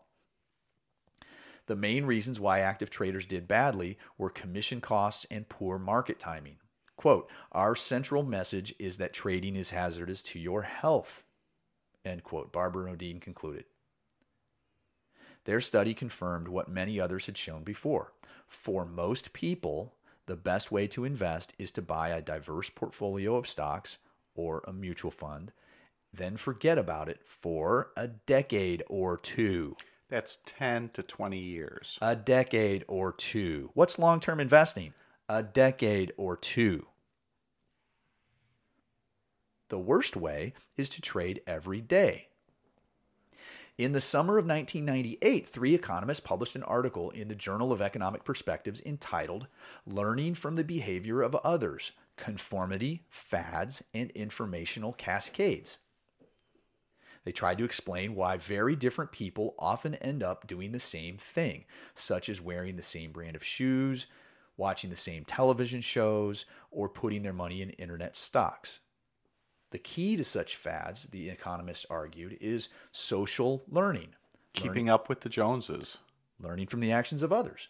When faced with a choice of actions, such as deciding whether to buy Yahoo or eBay at a price equal to several hundred times its revenues, that's revenues, not profits, by the way, um, a person can react in one of two ways. The first option is to examine all of the alternatives, weigh up their costs and benefits, and make an independent judgment. Quote, however, this can be costly and time consuming, so a plausible alternative is to rely on the information of others, end quote, the article explained. Quote, such influence may take the form of direct communication and discussion with or observation of others, end quote. Imitating the actions of others is a trait deeply ingrained in many animals, not just humans. The economists speculated that it might be an evolutionary adaptation that has promoted survival by, quote, allowing individuals to take advantage of hard won information of others, end quote.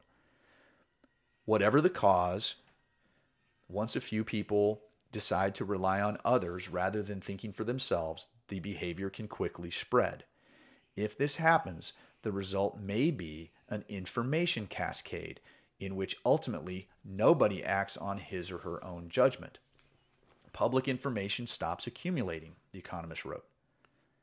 Quote, an early preponderance toward adoption or rejection causes subsequent individuals to ignore their private signals, which thus never enter the public pool of knowledge. The result, with virtual certainty, all but the first few individuals end up doing the same thing, ignoring their private signals. So many times I've had sad conversations with people where they've been uh, they've experienced a blow up in a bad investment or a bad decision that they made financially, and almost every single one of them would say something like, I knew it. I shouldn't have done it. It was against my best interest. I did it anyway. I can't believe I did that. I should have listened to my gut. I should have followed my system. Yeah. We hear that over and over again on all the sad stories that occur when we meet people. You need to listen to your gut. Impatience. Yeah. One of our guidelines is ask who, not how.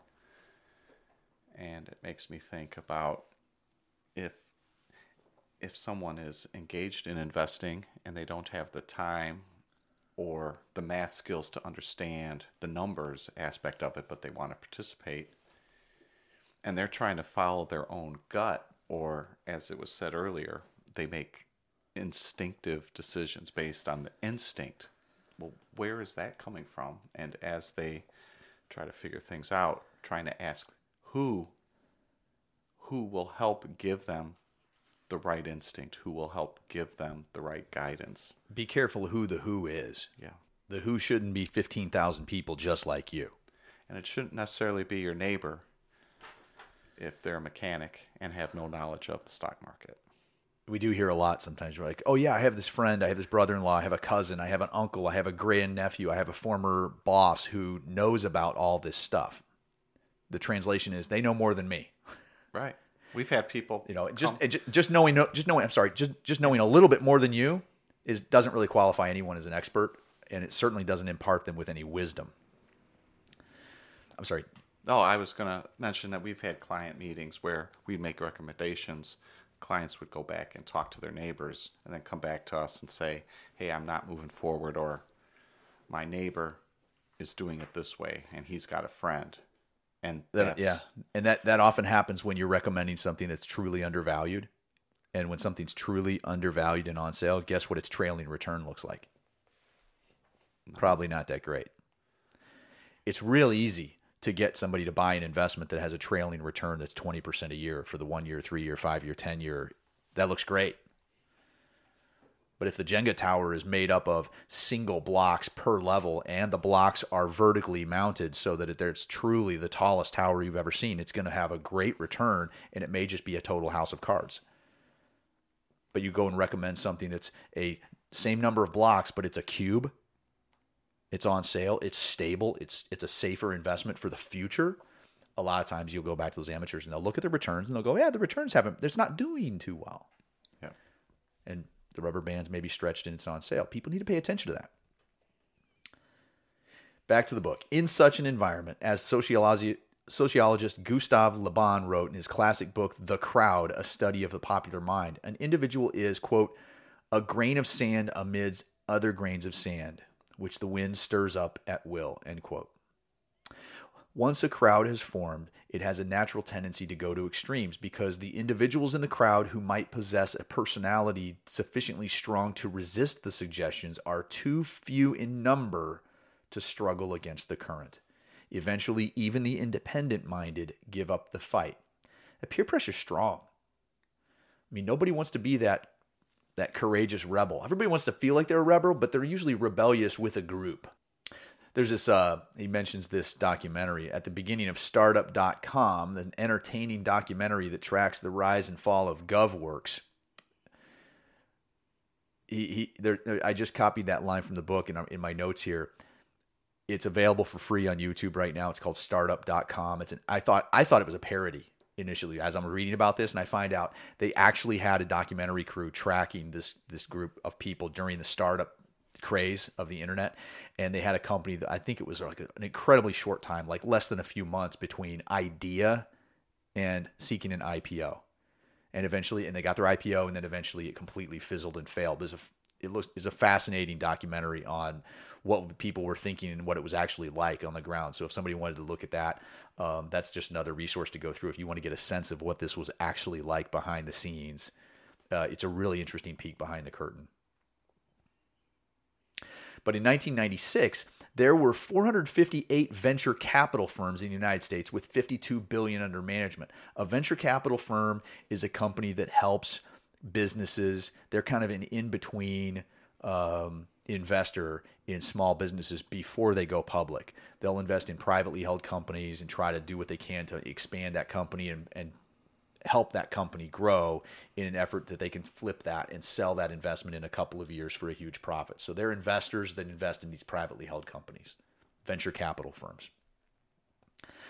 So in 1996, there were 458 of them, $50 billion under management. By 1999, three years later, there were 779 firms with 164 billion to spend. That's a lot of money chasing a lot, chasing these businesses. Quote, you could walk into offices in New York and people would immediately offer money to you if they thought you looked smart. We didn't have any data on the market. We didn't have a product demo. We didn't have anything. We had a business plan, but that was it. Most people no longer thought of capitalism as an oppressive system crying out for critique or a comic Farago, Farago, ripe for satire. Rather, they looked upon it as something akin to a Las Vegas slot machine with the barrels stuck on jackpot. Until the management got wise to it and did some repairs, they'd continue feeding quarters into the slot. I just briefly touched on this, but this there's this whole chapter on these these kids that were in college, these college students that thought all I got to do is come up with an idea and take it public and I'm done set for life. And that happened for a lot of people. They went public, they got all their money and they were set for life. And if they were smart, they kept their money. Warning signs.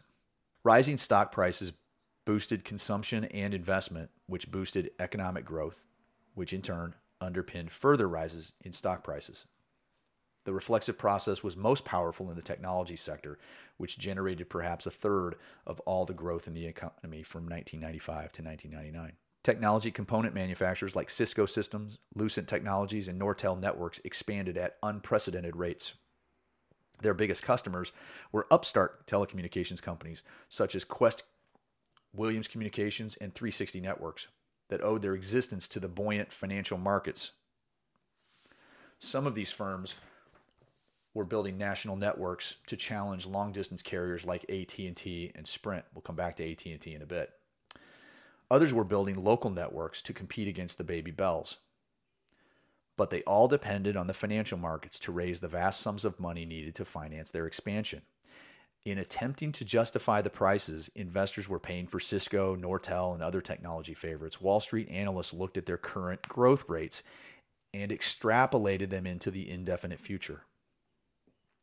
This valuation method conveniently ignored the fact that the high growth rates were themselves a product of the stock market's rise. Should the market falter, they would almost certainly disappear.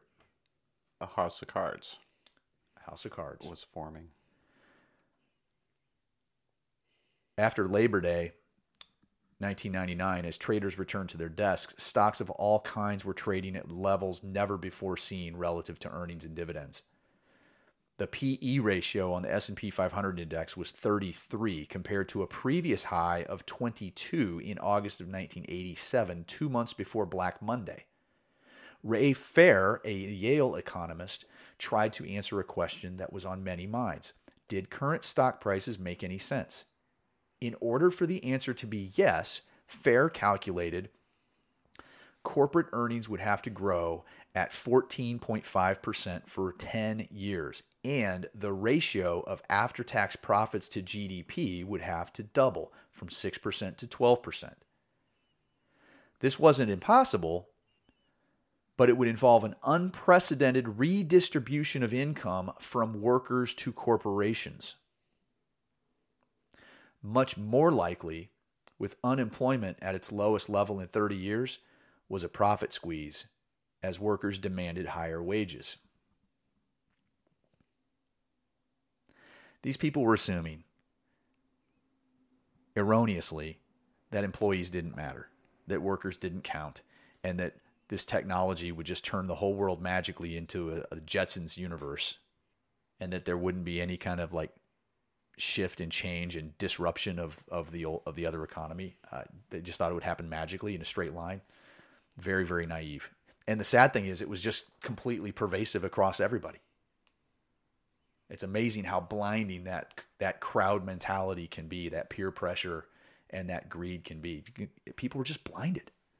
Since Alan Greenspan's irrational, exuberant speech in December 1996, margin debt had almost doubled.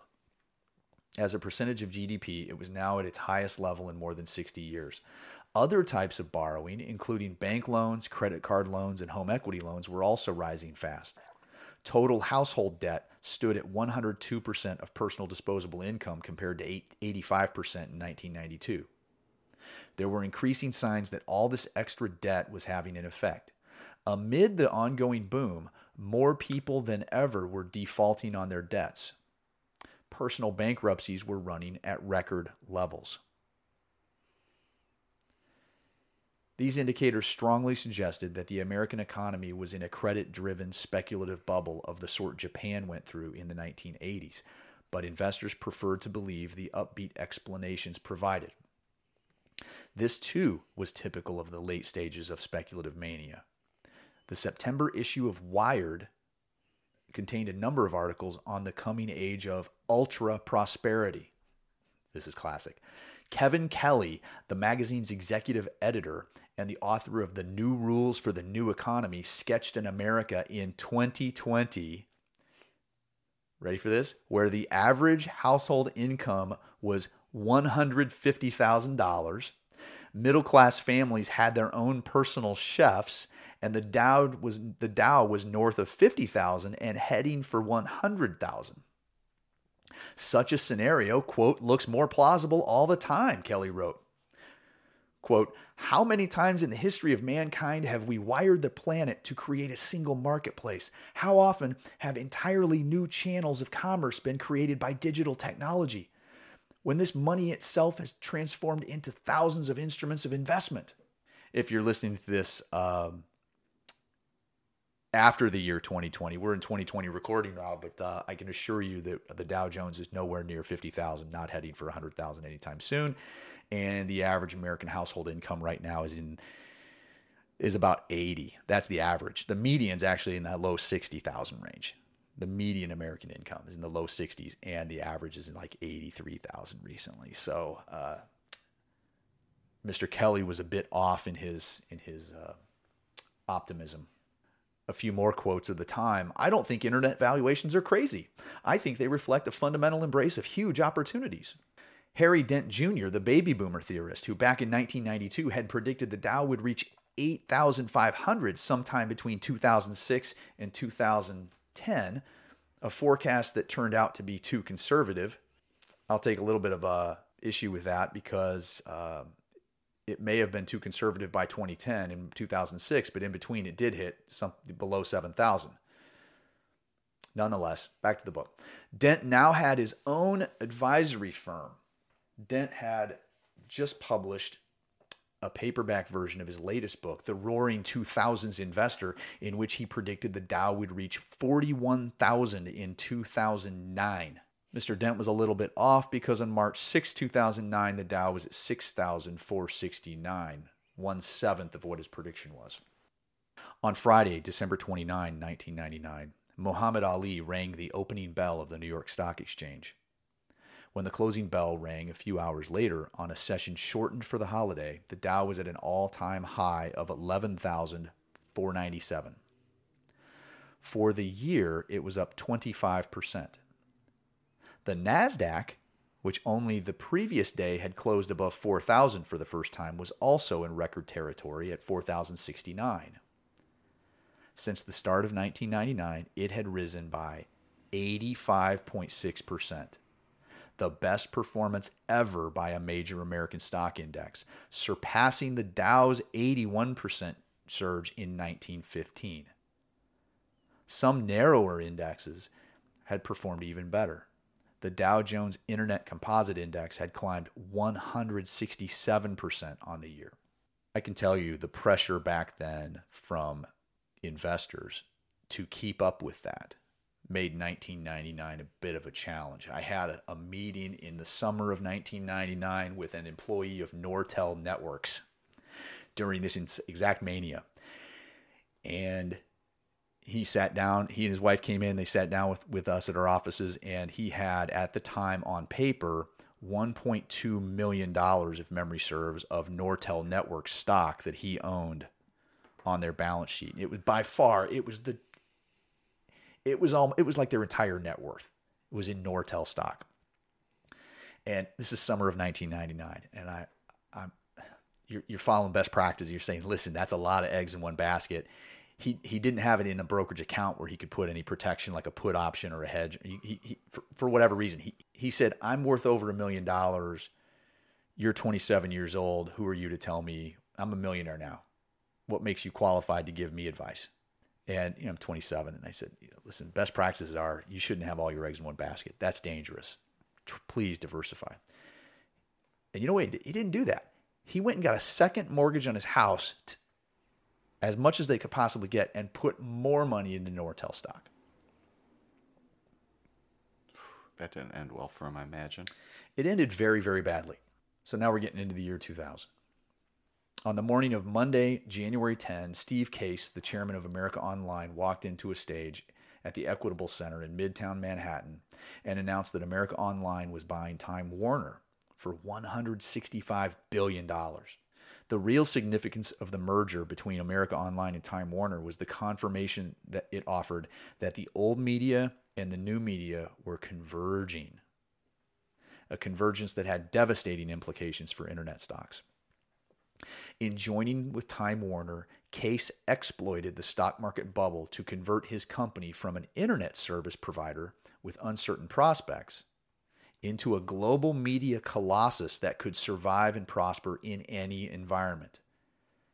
At least one media mogul looked on in admiration. Quote, it was a brilliant piece of financial engineering, end quote, Rupert Murdoch commented. Quote, he jumped in and bought something with $6 billion in cash flow, end quote.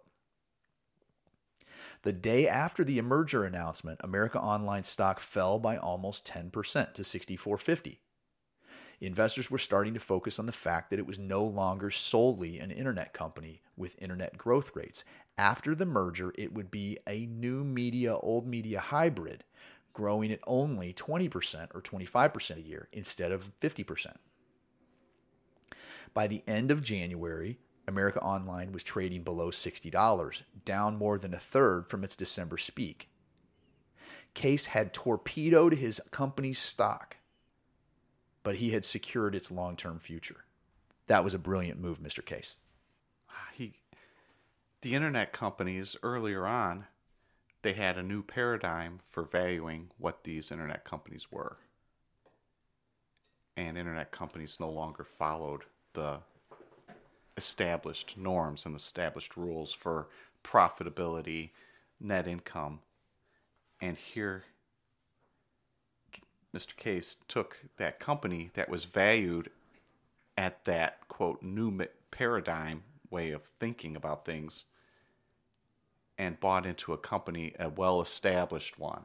And yeah. it freaked people out. People didn't know how to deal with it. It's it's like he had it's like for a brief period of time his bank was going to accept monopoly money.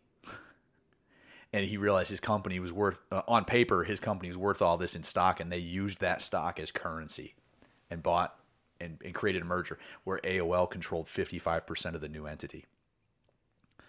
I mean, it was a very, very wise move, even though in the short run it was it was probably very painful for him. So you're talking about these valuations? He talks about one of the greatest of all overvalued companies. No firm guarded its status as an internet company more zealously than Yahoo. So you got AOL saying, hey, we're going to hybrid, we're going to mix with these other media companies. And Yahoo says, nope, we're internet only. Digging in on the internet thing. For the year as a whole, Yahoo earned 61 million in revenues on revenues that had jumped 140% to 588 million. So they had 588 million in sales. They earned 61 million dollars. So they made a profit. More than 3,000 companies were now advertising on Yahoo. In anticipation of the earnings release, Yahoo stock broke through $500, a new all-time high, valuing the firm at Now mind you, this is 2000. 131.6 billion. There is a lot of competition, but this may well have been the most exaggerated valuation ever placed on an American company. Yahoo was now worth more than Walt Disney and News Corporation combined. Its stock market valuation was 224 times its 1999 revenues. That's sales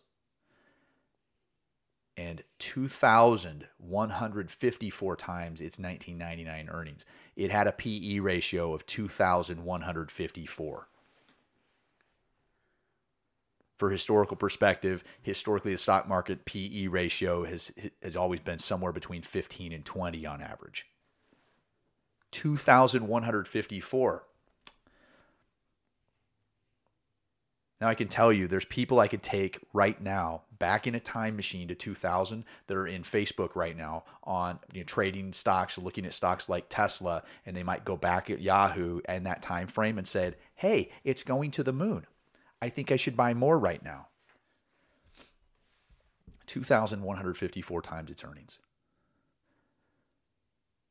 That's a Jenga tower where the Jenga blocks are vertically stacked on their ends, one block per level, and somebody starts shaving pieces of the blocks to, to balance them on the top again to make it even higher. It's insanity. So it was at $500 by the end of January. Yahoo stock had already fallen back below 325. 500 to 325. That was just the month of January. So also in 2000, we were getting back to the Greenspan story with the Fed. Greenspan's policies had played a central role in the stock market boom. At the end of 2000, or at the start of 2000, short term interest rates stood at 5.5%, almost exactly where they had been in the summer of 1995 when Netscape went public. So rates hadn't changed. Margin debt reached 243 billion in January 2000. At that level, it amounted to 1.57% of the stock market's value, which equaled the previous peak in the fall of 1987. Folks, study your history here. When things start to line up the way they did at previous peaks, you need to at least start paying attention a little bit.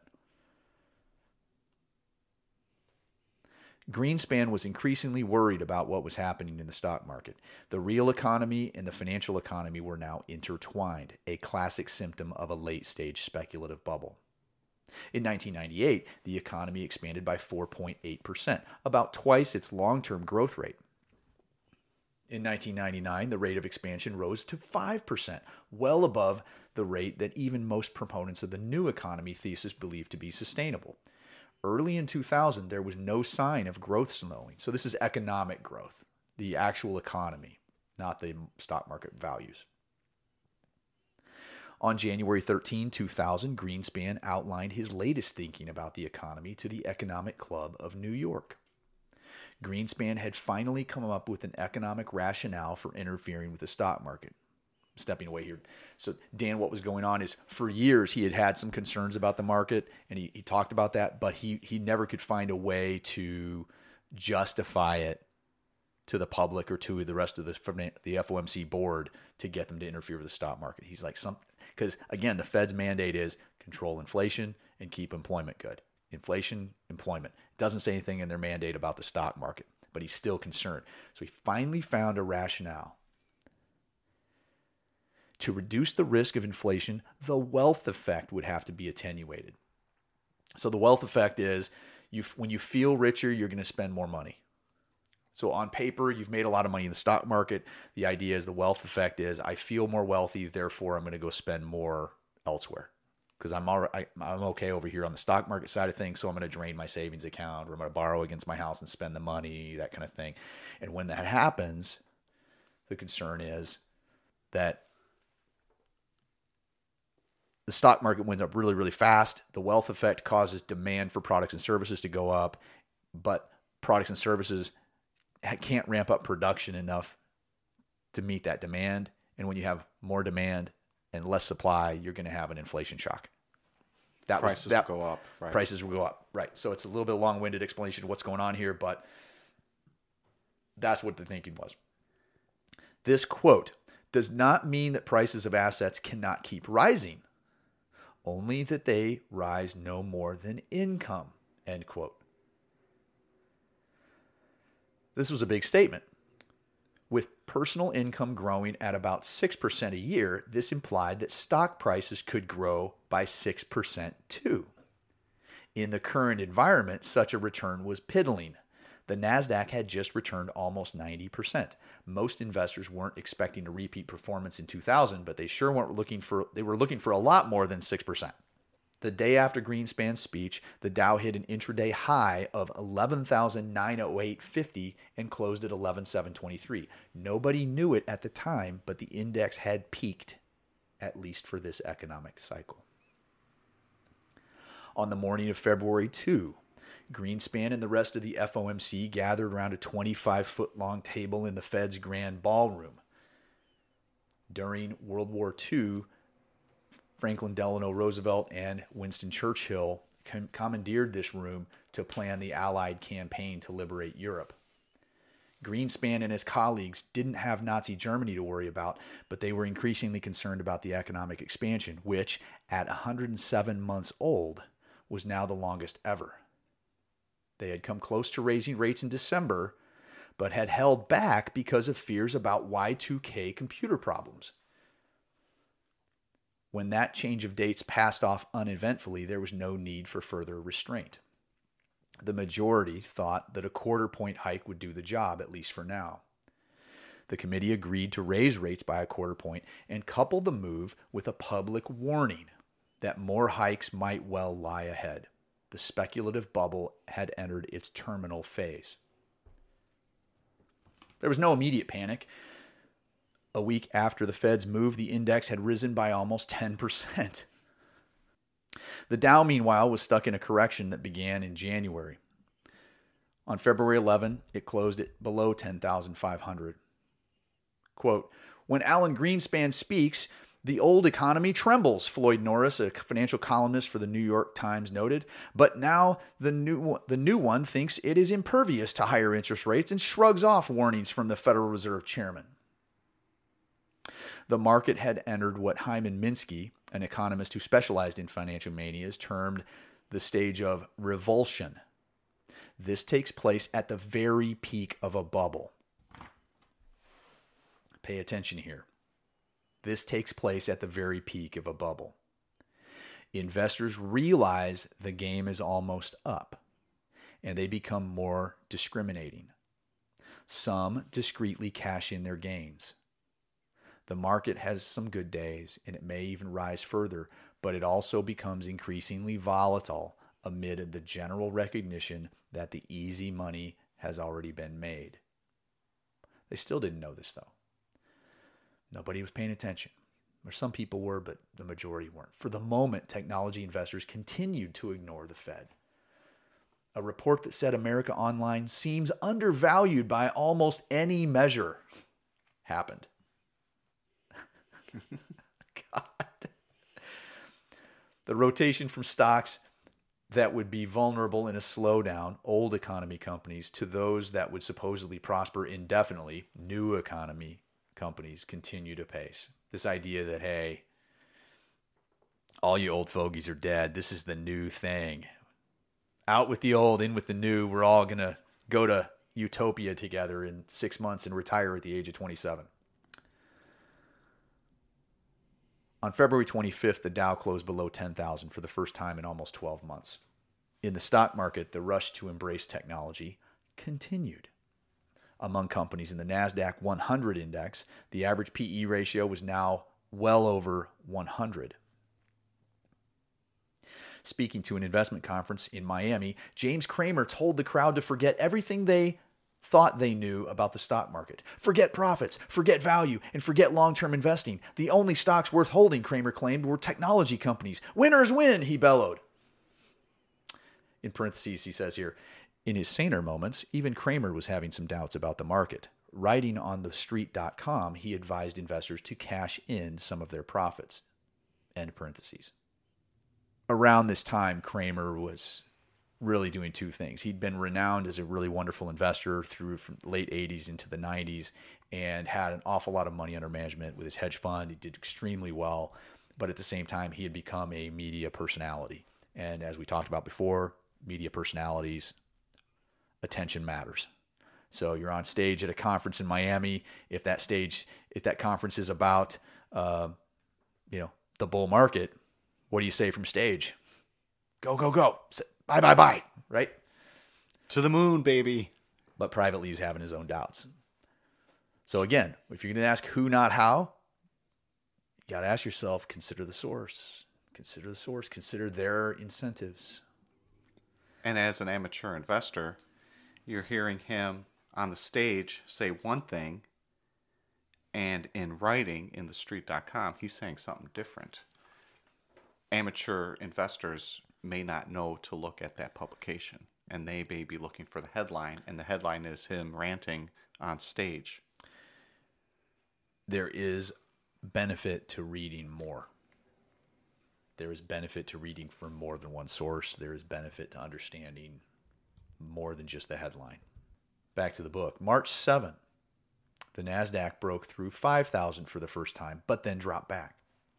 On Thursday, March 9, 2000, the index jumped 150 points, and this time it held on to the gain. When the market closed, the NASDAQ stood at 5,046. Moving from 3,000 to 5,000 had just had taken just four months. That's a 67% gain in four months.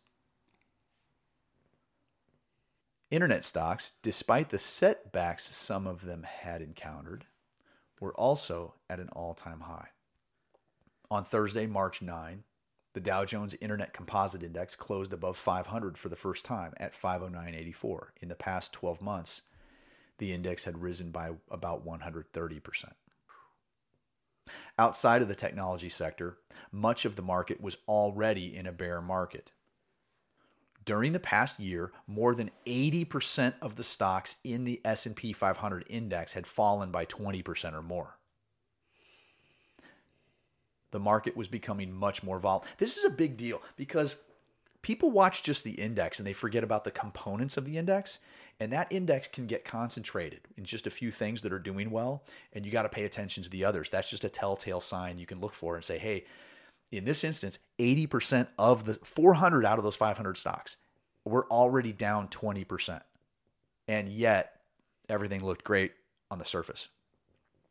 The index probably was actually up at this point in time, but 400 out of the 500 stocks were actually down 20% or more, and the index still had had a banner year. Why? Because those other 100 stocks carried the biggest ones. They were carrying all the others. And you know what? We're seeing a little bit of that right now in 2020. Not that those stocks are all down 20%, because I did look. They're not. But you're seeing five stocks pretty much being responsible for most of the return. The market was becoming much more volatile. Between 1998 and 1995, the NASDAQ moved up or down by more than 3% in a day, just 10 times. Since the start of 2000, there had already been 12 such days, six up and nine down. Even some longtime bulls were getting worried. On March 10, 2000, when the NASDAQ closed above 5,000, Jeremy Siegel, the Wharton economist, who had previously argued that buying stocks was a good strategy regardless of their price, told CNN, quote, a big decline is very possible, end quote. Jeremy Siegel, he's a long term. He says stock is the thing to do. If you have a long term perspective and yeah. you have long term goals, stocks are the best way to get there. And and the key there is defining that long term. It's a couple decades minimal. And in his mind, I mean, a lot of people are investing for 30 years or more. And over a 30 year period, stocks typically have done better than almost every other category of investing over 30 year periods. But most people don't wait 30 years. And he's now getting worried. And he was getting worried.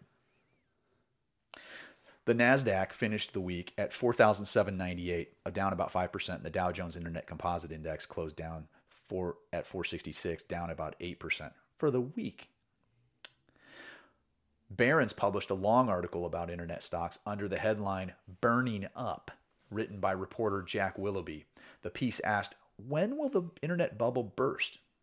His conclusion? Within about 12 months, at least 50 internet firms would have no money left, and some of them would run out of cash a lot sooner than that. The Barron's piece was the most damaging piece of journalism the internet boom had produced. But even while the Barron's article made investors think about an issue they had been studiously avoiding, it didn't lead to an immediate slump. After falling for a day, most internet stocks stabilized. On Tuesday, March 21, the FOMC met again. They voted unanimously to increase the Fed funds rate by another quarter point to 6%. On Tuesday, March 28th, Abby Joseph Cohen of Goldman Sachs advised investors to lighten up on stocks, particularly technology stocks. Cohen, while claiming she remained optimistic for the long term, said technology was, quote, no longer undervalued, end quote, and reduced the share of stocks in her model portfolio from 70% all the way down to 65%. The move stunned Wall Street. It was as if Madonna had advised girls to dress more conservatively. 70 to 65 is not that big of a move, but it's just telling of what how how precarious the Jenga tower was back then because even a little move downward and for and and her comments freak people out. Mark Mobius, a well-known stock market strategist at the Templeton Mutual Funds Group, added to the selling by suggesting that the worldwide mania for internet stocks was coming to an end. Quote, "If you look closely, it's beginning. Look at the number of internet stocks that have come off their highs. Look at the number of internet stocks that are below their initial offering price." End quote. Every little bit of not exciting news Yeah, causes that Jenga tower to wobble a little It's bit. wobbling. Now, there wasn't any particular bad economic news to justify the widespread sense of dread. The Fed's intention to raise rates had been known for months. But that was one of the things that alarmed old timers like Biggs and Robertson. Stock market crashes often happen in a news vacuum. Who's Biggs and Robertson again? Uh, they were the the the the old gray haired guys that five years prior were like, "Hey, this is getting a little out of hand," and everybody kind of brushed them off to the side. oh, they were the Morgan Stanley guys kept in the basement. Correct. Okay. There was no particularly bad news in October 1929 and October 1987 either, but both episodes were preceded by periods of increased volatility. Volatility is the stock market equivalent of a nervous rash. It indicates that investors are agitated and unsure of what's going to happen next. In such circumstances, any hint of bad news tends to get exaggerated and stocks can move sharply for no apparent reason. Dan, we saw this earlier this year. The, the volatility index hit a record this year earlier with, with COVID getting announced and the oil shock that happened globally we saw the, the volatility index that normally operates somewhere below 20, it hit 83. Huge amounts of volatility. And we were seeing insane movements up and down during late February and mid March of this year. It, it's exactly what was going on. People didn't have any clarity, had no information about what was going on, and it just stayed high for a very, very long time. April 4, things got worse. This is April 4, 2000. After the previous day's drop, many investors were facing margin calls they couldn't meet. When they failed to put up the money, the brokerage houses sold some of their stocks to raise cash. This was the traditional recipe for a stock market crash. Oh, you can't cover your margin call? Well, now you got to sell your stock. When you sell the stock, what happens to the stock price? It goes down. The situation was serious enough for the White House to have its top economic official brief reporters. Quote, We believe that the fundamentals of our economy will still look very, very strong. End quote. That's Gene Sperling, the chairman of the National Economic Council, said. It wasn't the most original statement. Wow, it's just ghosting what we read in 1929 about the crash. It does, and it, it gets better. In historical terms, technology stocks, particularly internet stocks, were as overvalued as ever. They had risen to their current heights because investors had been willing to ignore old measures of valuation, preferring to focus on more general justifications of higher stock prices, such as the aging of baby boomers and the revolutionary impact of the internet. These arguments were so vague that they could be used to justify practically any level of stock prices. While the market was rising, this vagueness was a great advantage because it meant there was no limit on the upside. But should stock prices start to fall and keep falling, rather than rebounding, as in the week just gone, there would be no logical limit on the downside either, a fact investors were about to discover. Don't trouble me with the facts. This is an exciting investment opportunity. The same self reinforcing process that had propelled stock prices into the stratosphere was now operating in reverse, sending stocks hurtling back to earth. The herd mentality was as strong as ever, but investors were now copying each other, selling. The technology that had made it so easy to buy stocks made it just as easy to sell them. All it took was a simple phone call or a few clicks of a mouse. As people shifted their savings out of technology funds and aggressive growth funds, mutual fund managers were then forced to sell stocks that were already slumping, causing them to fall even farther. The deep falls in many stocks prompted more margin calls, some of which couldn't be met, which in turn prompted further selling by the brokerage houses in order to raise cash. The falling market was feeding on itself, just as the rising market had fed on itself. On the morning of Friday, April 14th, 2000, investors tuned into CNBC and CNN FN with trepidation, especially with a historical bent. 88 years before, to the day, the Titanic had sunk. Now, new inflation figures showed prices rising faster than at any point in the last five years. This development, combined with another strong report on retail sales, meant that further interest rate hikes were virtually inevitable. This is what Greenspan was worried about. And here it is showing up. Quote This is Larry Summers, the Treasury Secretary, issued a statement on April 14th. We are watching the developments in the markets as we always do, but our focus continues to be on what is most important the fundamentals of the American economy and their contribution to our economic expansion.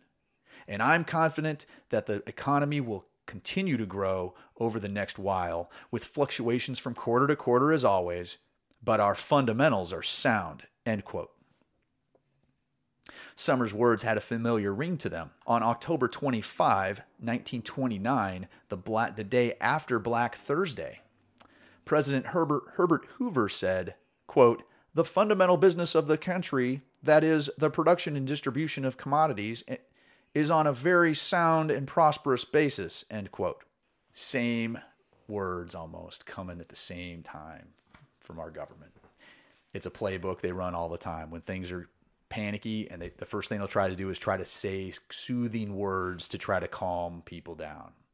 But in this case, back to the book, the bullish psychology upon everything upon which everything depended had been shattered.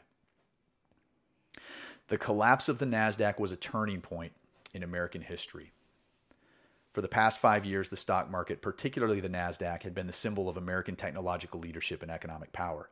Following the collapse of the Soviet Union and a victory in the Gulf War, that the United States really discovered a feeling of youth and vigor. The collapse of the NASDAQ was a turning point in American history. For the past five years, the stock market, particularly the NASDAQ, had been a symbol of American technological leadership and power. It was following the collapse of the Soviet Union and victory in the Gulf War that the United States really rediscovered a feeling of youth and vigor. Old restrictions seemed to slip away, and the country stepped into a future like an animal shedding its winter coat. The rise of Silicon Valley and the internet was something fresh something untarnished by financial scandal or memories of Vietnam. It gave new life to the most potent American myth of all that the future is boundless. Now, this myth had been exposed. Suddenly, the country faced a future with limits economic limits, political limits, and cultural limits. It wasn't until the terrorist attacks of September 11, 2001, that Americans would finally acknowledge that the 1990s were truly over and that a darker, more certain future had dawned. A collapse in asset prices can affect the economy in three main ways. It can reduce consumer spending by making people poorer. It can damage the banking system, especially if the banks have lent a lot of money to, against assets whose value has collapsed. And it can hit investment spending because firms find it more difficult to raise money. The importance of each channel varies depending on the specific circumstances, but the overall impact is usually major. In all walks of life, there were a few people who had placed their life savings in technology and internet stocks. For the past few years, those intrepid souls had been the envy of their colleagues and friends, but now they didn't seem too clever. Most investors had maintained a diverse portfolio, and their losses in technology were cushioned by the resilience of the broader market. In August 2000, the National Association of Purchasing Management's monthly index of manufacturing activity, an economic indicator that is closely watched on Wall Street, dipped significantly. On Tuesday, January 2, 2001, they announced that its index of manufacturing activity had fallen to its lowest level since the last recession ending in 1991. North Point Communications, which had built a nationwide network of high speed internet connections was a typical example. When the market was at its peak, North Point had been valued at $5.6 billion. Now here's the opposite of what Steve Case did. In March, AT&T bought the company for $135 million. Ouch. That's, that's like a 97% drop. 97.5% drop in value and the stable old economy company AT&T that was all boring swooped in and bought that infrastructure for pennies. On Friday, September 7, the Labor Department announced that 100,000 jobs had been lost in August and unemployment had risen from 4.5% to 4.9%, the biggest one month jump in six years. Such a sharp rise in joblessness strongly suggested that the economy was now shrinking, although confirmation, so now we're into 2001. Although confirmation would not come until later in the year when the third quarter gross domestic product figures were released. The historical economic expansion that had given rise to the greatest speculative bubble the country had ever seen was over. The stock market fell sharply, with the Dow shedding 234 points, or 2.4%, to close at 9,605. The NASDAQ, already in the doldrums for a year and a half, fell another 17.94 points to 1687.70. Just again, for reference, it had peaked over 5,000. So it was down two thirds, 65% drop off the peak. Shortly after the unemployment figures were released, President Bush summoned reporters to the Rose Garden and said he wanted the American people to know, quote, we're deeply concerned about the unemployment rates and we intend to do something about it, end quote. Four days later, any lingering hopes of an economic recovery were extinguished when terrorists attacked the World Trade Center and the Pentagon. He was writing this in 2002. And he acknowledged, he said, the, the internet remains a technological wonder. Most internet startups failed because they were based on the mistaken premise, though, that the internet represented a revolutionary new business model, which it didn't. It is a tool which companies can use to build their businesses if they can combine it with the distinctive products and avoid ruinous price wars, but nothing more than that. Barriers to entry remain low, and being first mover is no guarantee of success. We saw that with Netscape. Yes. And it may be no different today. First mover is not always an advantage. There's going to be competitors that show up once they figure out, you know, where your where all your make all your mistakes and weak parts are. There are several reasons why the new economy argument turned out to be flawed. One of the most basic was that it exaggerated the role that information technology plays in the economy. Despite the rapid growth of the internet, firms still spend more money on old fashioned capital equipment such as drills and welding machines than they do on computers, telephones, and other information gadgets. Again, this is 2002. We're in 2020. It's it's different than that a little bit now. But a fundamental lesson of the speculative bubble is that behavior that seems rational at the individual level can lead to collective insanity. Trapped in the logic of herd behavior, Wall Street will inevitably keep inflating the bubble until it bursts. It is up to journalists and government officials to try to maintain sanity. Ha, but it, that's they create insanity. But in this case, neither proved up to this task. Despite some honorable exceptions, the overall standard of reporting on the internet stock phenomenon was dismal. Yeah, I'm not sure where uh, the author comes off even making that kind of a statement. I think it's because it was 2002. And maybe it was different back then. Um, it's definitely nowadays. It's it's in the journalist's interest to create and even encourage insanity and drama because again, that's where the ratings come from. They want your eyeballs. It's a business. Just watch. Just just don't let them change a channel. They got to watch the commercials. That's how they make their money. Period. The Federal Reserve, which was created expressly to prevent speculative excesses, also failed in its duty. If anybody had the legal, moral, and uh, intellectual authority to prick the bubble, it was Alan Greenspan, but he refused to exercise this power until it was too late. The Fed chairman believed that the new economy was a reality and therefore higher stock prices were justified. Greenspan knew this was happening and did little to stop it. Silicon Valley, Wall Street, the media, and the Fed all played roles in the internet bubble. But when it all is said and done, it was primarily a story of greed and gullibility on the part of the American public. And so that was the greatest bubble we've seen yet. And people have short memories. There's so much more in this book. I, I strongly recommend that anybody who's interested in this topic really needs to read the whole book because there's we only covered 8% of the book in this podcast today. There's 92% of that text is still covered and there's more detail and more stories and it's it's but the but the gist is the same bubbles they exist their similarities they're all unique and different but they're so similar when they develop and they don't have to be this broad. This was the broadest biggest one ever. You can see bubbles developing in an individual company sometimes. You can see a bubble develop in an individual category like housing in 2006 and 7 you can see it in individual stocks you can see it in cat like certain types of mutual funds from time to time. People get excited about whatever's been doing well. And then what they make the, the leap of logic is it's doing so well. And you'll have this self you know, people will claim that oh well there's a self perpetuating self-fulfilling prophecy.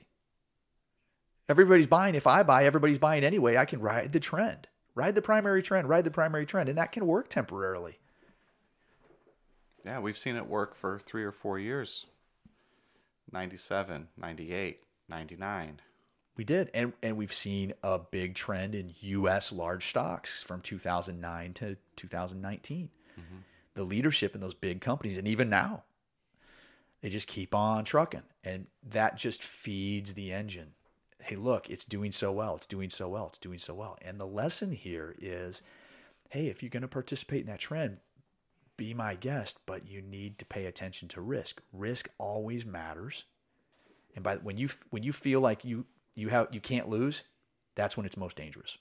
Every time something goes for a long period of time in trends and performs above average, it can happen for years sometimes every time in history, at some point, you're playing musical chairs. The music's going to stop. You better make sure you have a chair.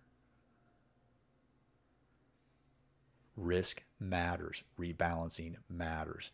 Many of these people who participated in this thing and were looking phenomenally good as this bubble was developing, they were riding it all the way at the top.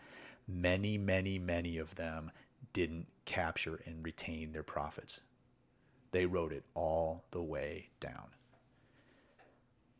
And 20 years later, here we are, where Amazon.com is a huge leader in their industry. They were one of the survivors, and they've absolutely crushed a lot of things, and they they delivered on what they said they were going to do. But I'm thinking about the hundreds of companies that used to be household names that no one even knows their name anymore. They vanished. And if you're playing odds, odds are it's not in your favor when you're speculating, when you're participating in something that's, I'll call it uh, bubblicious, so to speak. Mm-hmm. It's just dangerous. It matters. I would avoid or at least be very careful of that Jenga tower. Just be aware of it. You don't want to be the one that makes it that's around when it comes crashing down. So I think that's all we've got today. We went a long time. Anything else that you wanted to add, Dan? Uh, we live in a world of bubbles, and understanding history, knowing history, helps us to be more knowledgeable and be able to make more wiser decisions. You've said something in the past. I've always thought that the saying was about history repeats itself if you don't pay attention to history. And I'm not sure if this quote was yours or if you got this somewhere else that history, it may not repeat, but it rhymes. Yeah, I stole it. And I don't remember the, from whom. The difference between what I the similarities, not the differences, the similarities between 1929 and what we just finished reading about with the dot com bubble. It, it was just uh, scary similar. It is, and and what's even scarier is how blind everyone seemed to be. Top down, bottom up. Everybody, for the most part, was we, I mean, one of one of our former partners years ago during this time, he had an elderly lady. I think she was in her 80s, and she was a client of his. She had a, a conservative portfolio, as you'd expect her to have. And, and in the midst of this dot com bubble, she called. Um, she called him up and said, I want to buy some stock. He goes, Oh, well, what stock are you looking to buy? And she goes, I'm looking to buy some Crisco stock. And Crisco, for those of you who don't know, um, it's a it's a it's a product that's uh, basically lard. It's it's a it's a cooking fat. Yeah. And it comes in a tub, and it's basically a tub of lard. It's you know you scoop it out with a spatula, and it's it's white and disgusting and tastes amazing. when you cook with it. So that's that's Crisco. And so this woman in her 80s wanted to buy some Crisco stock.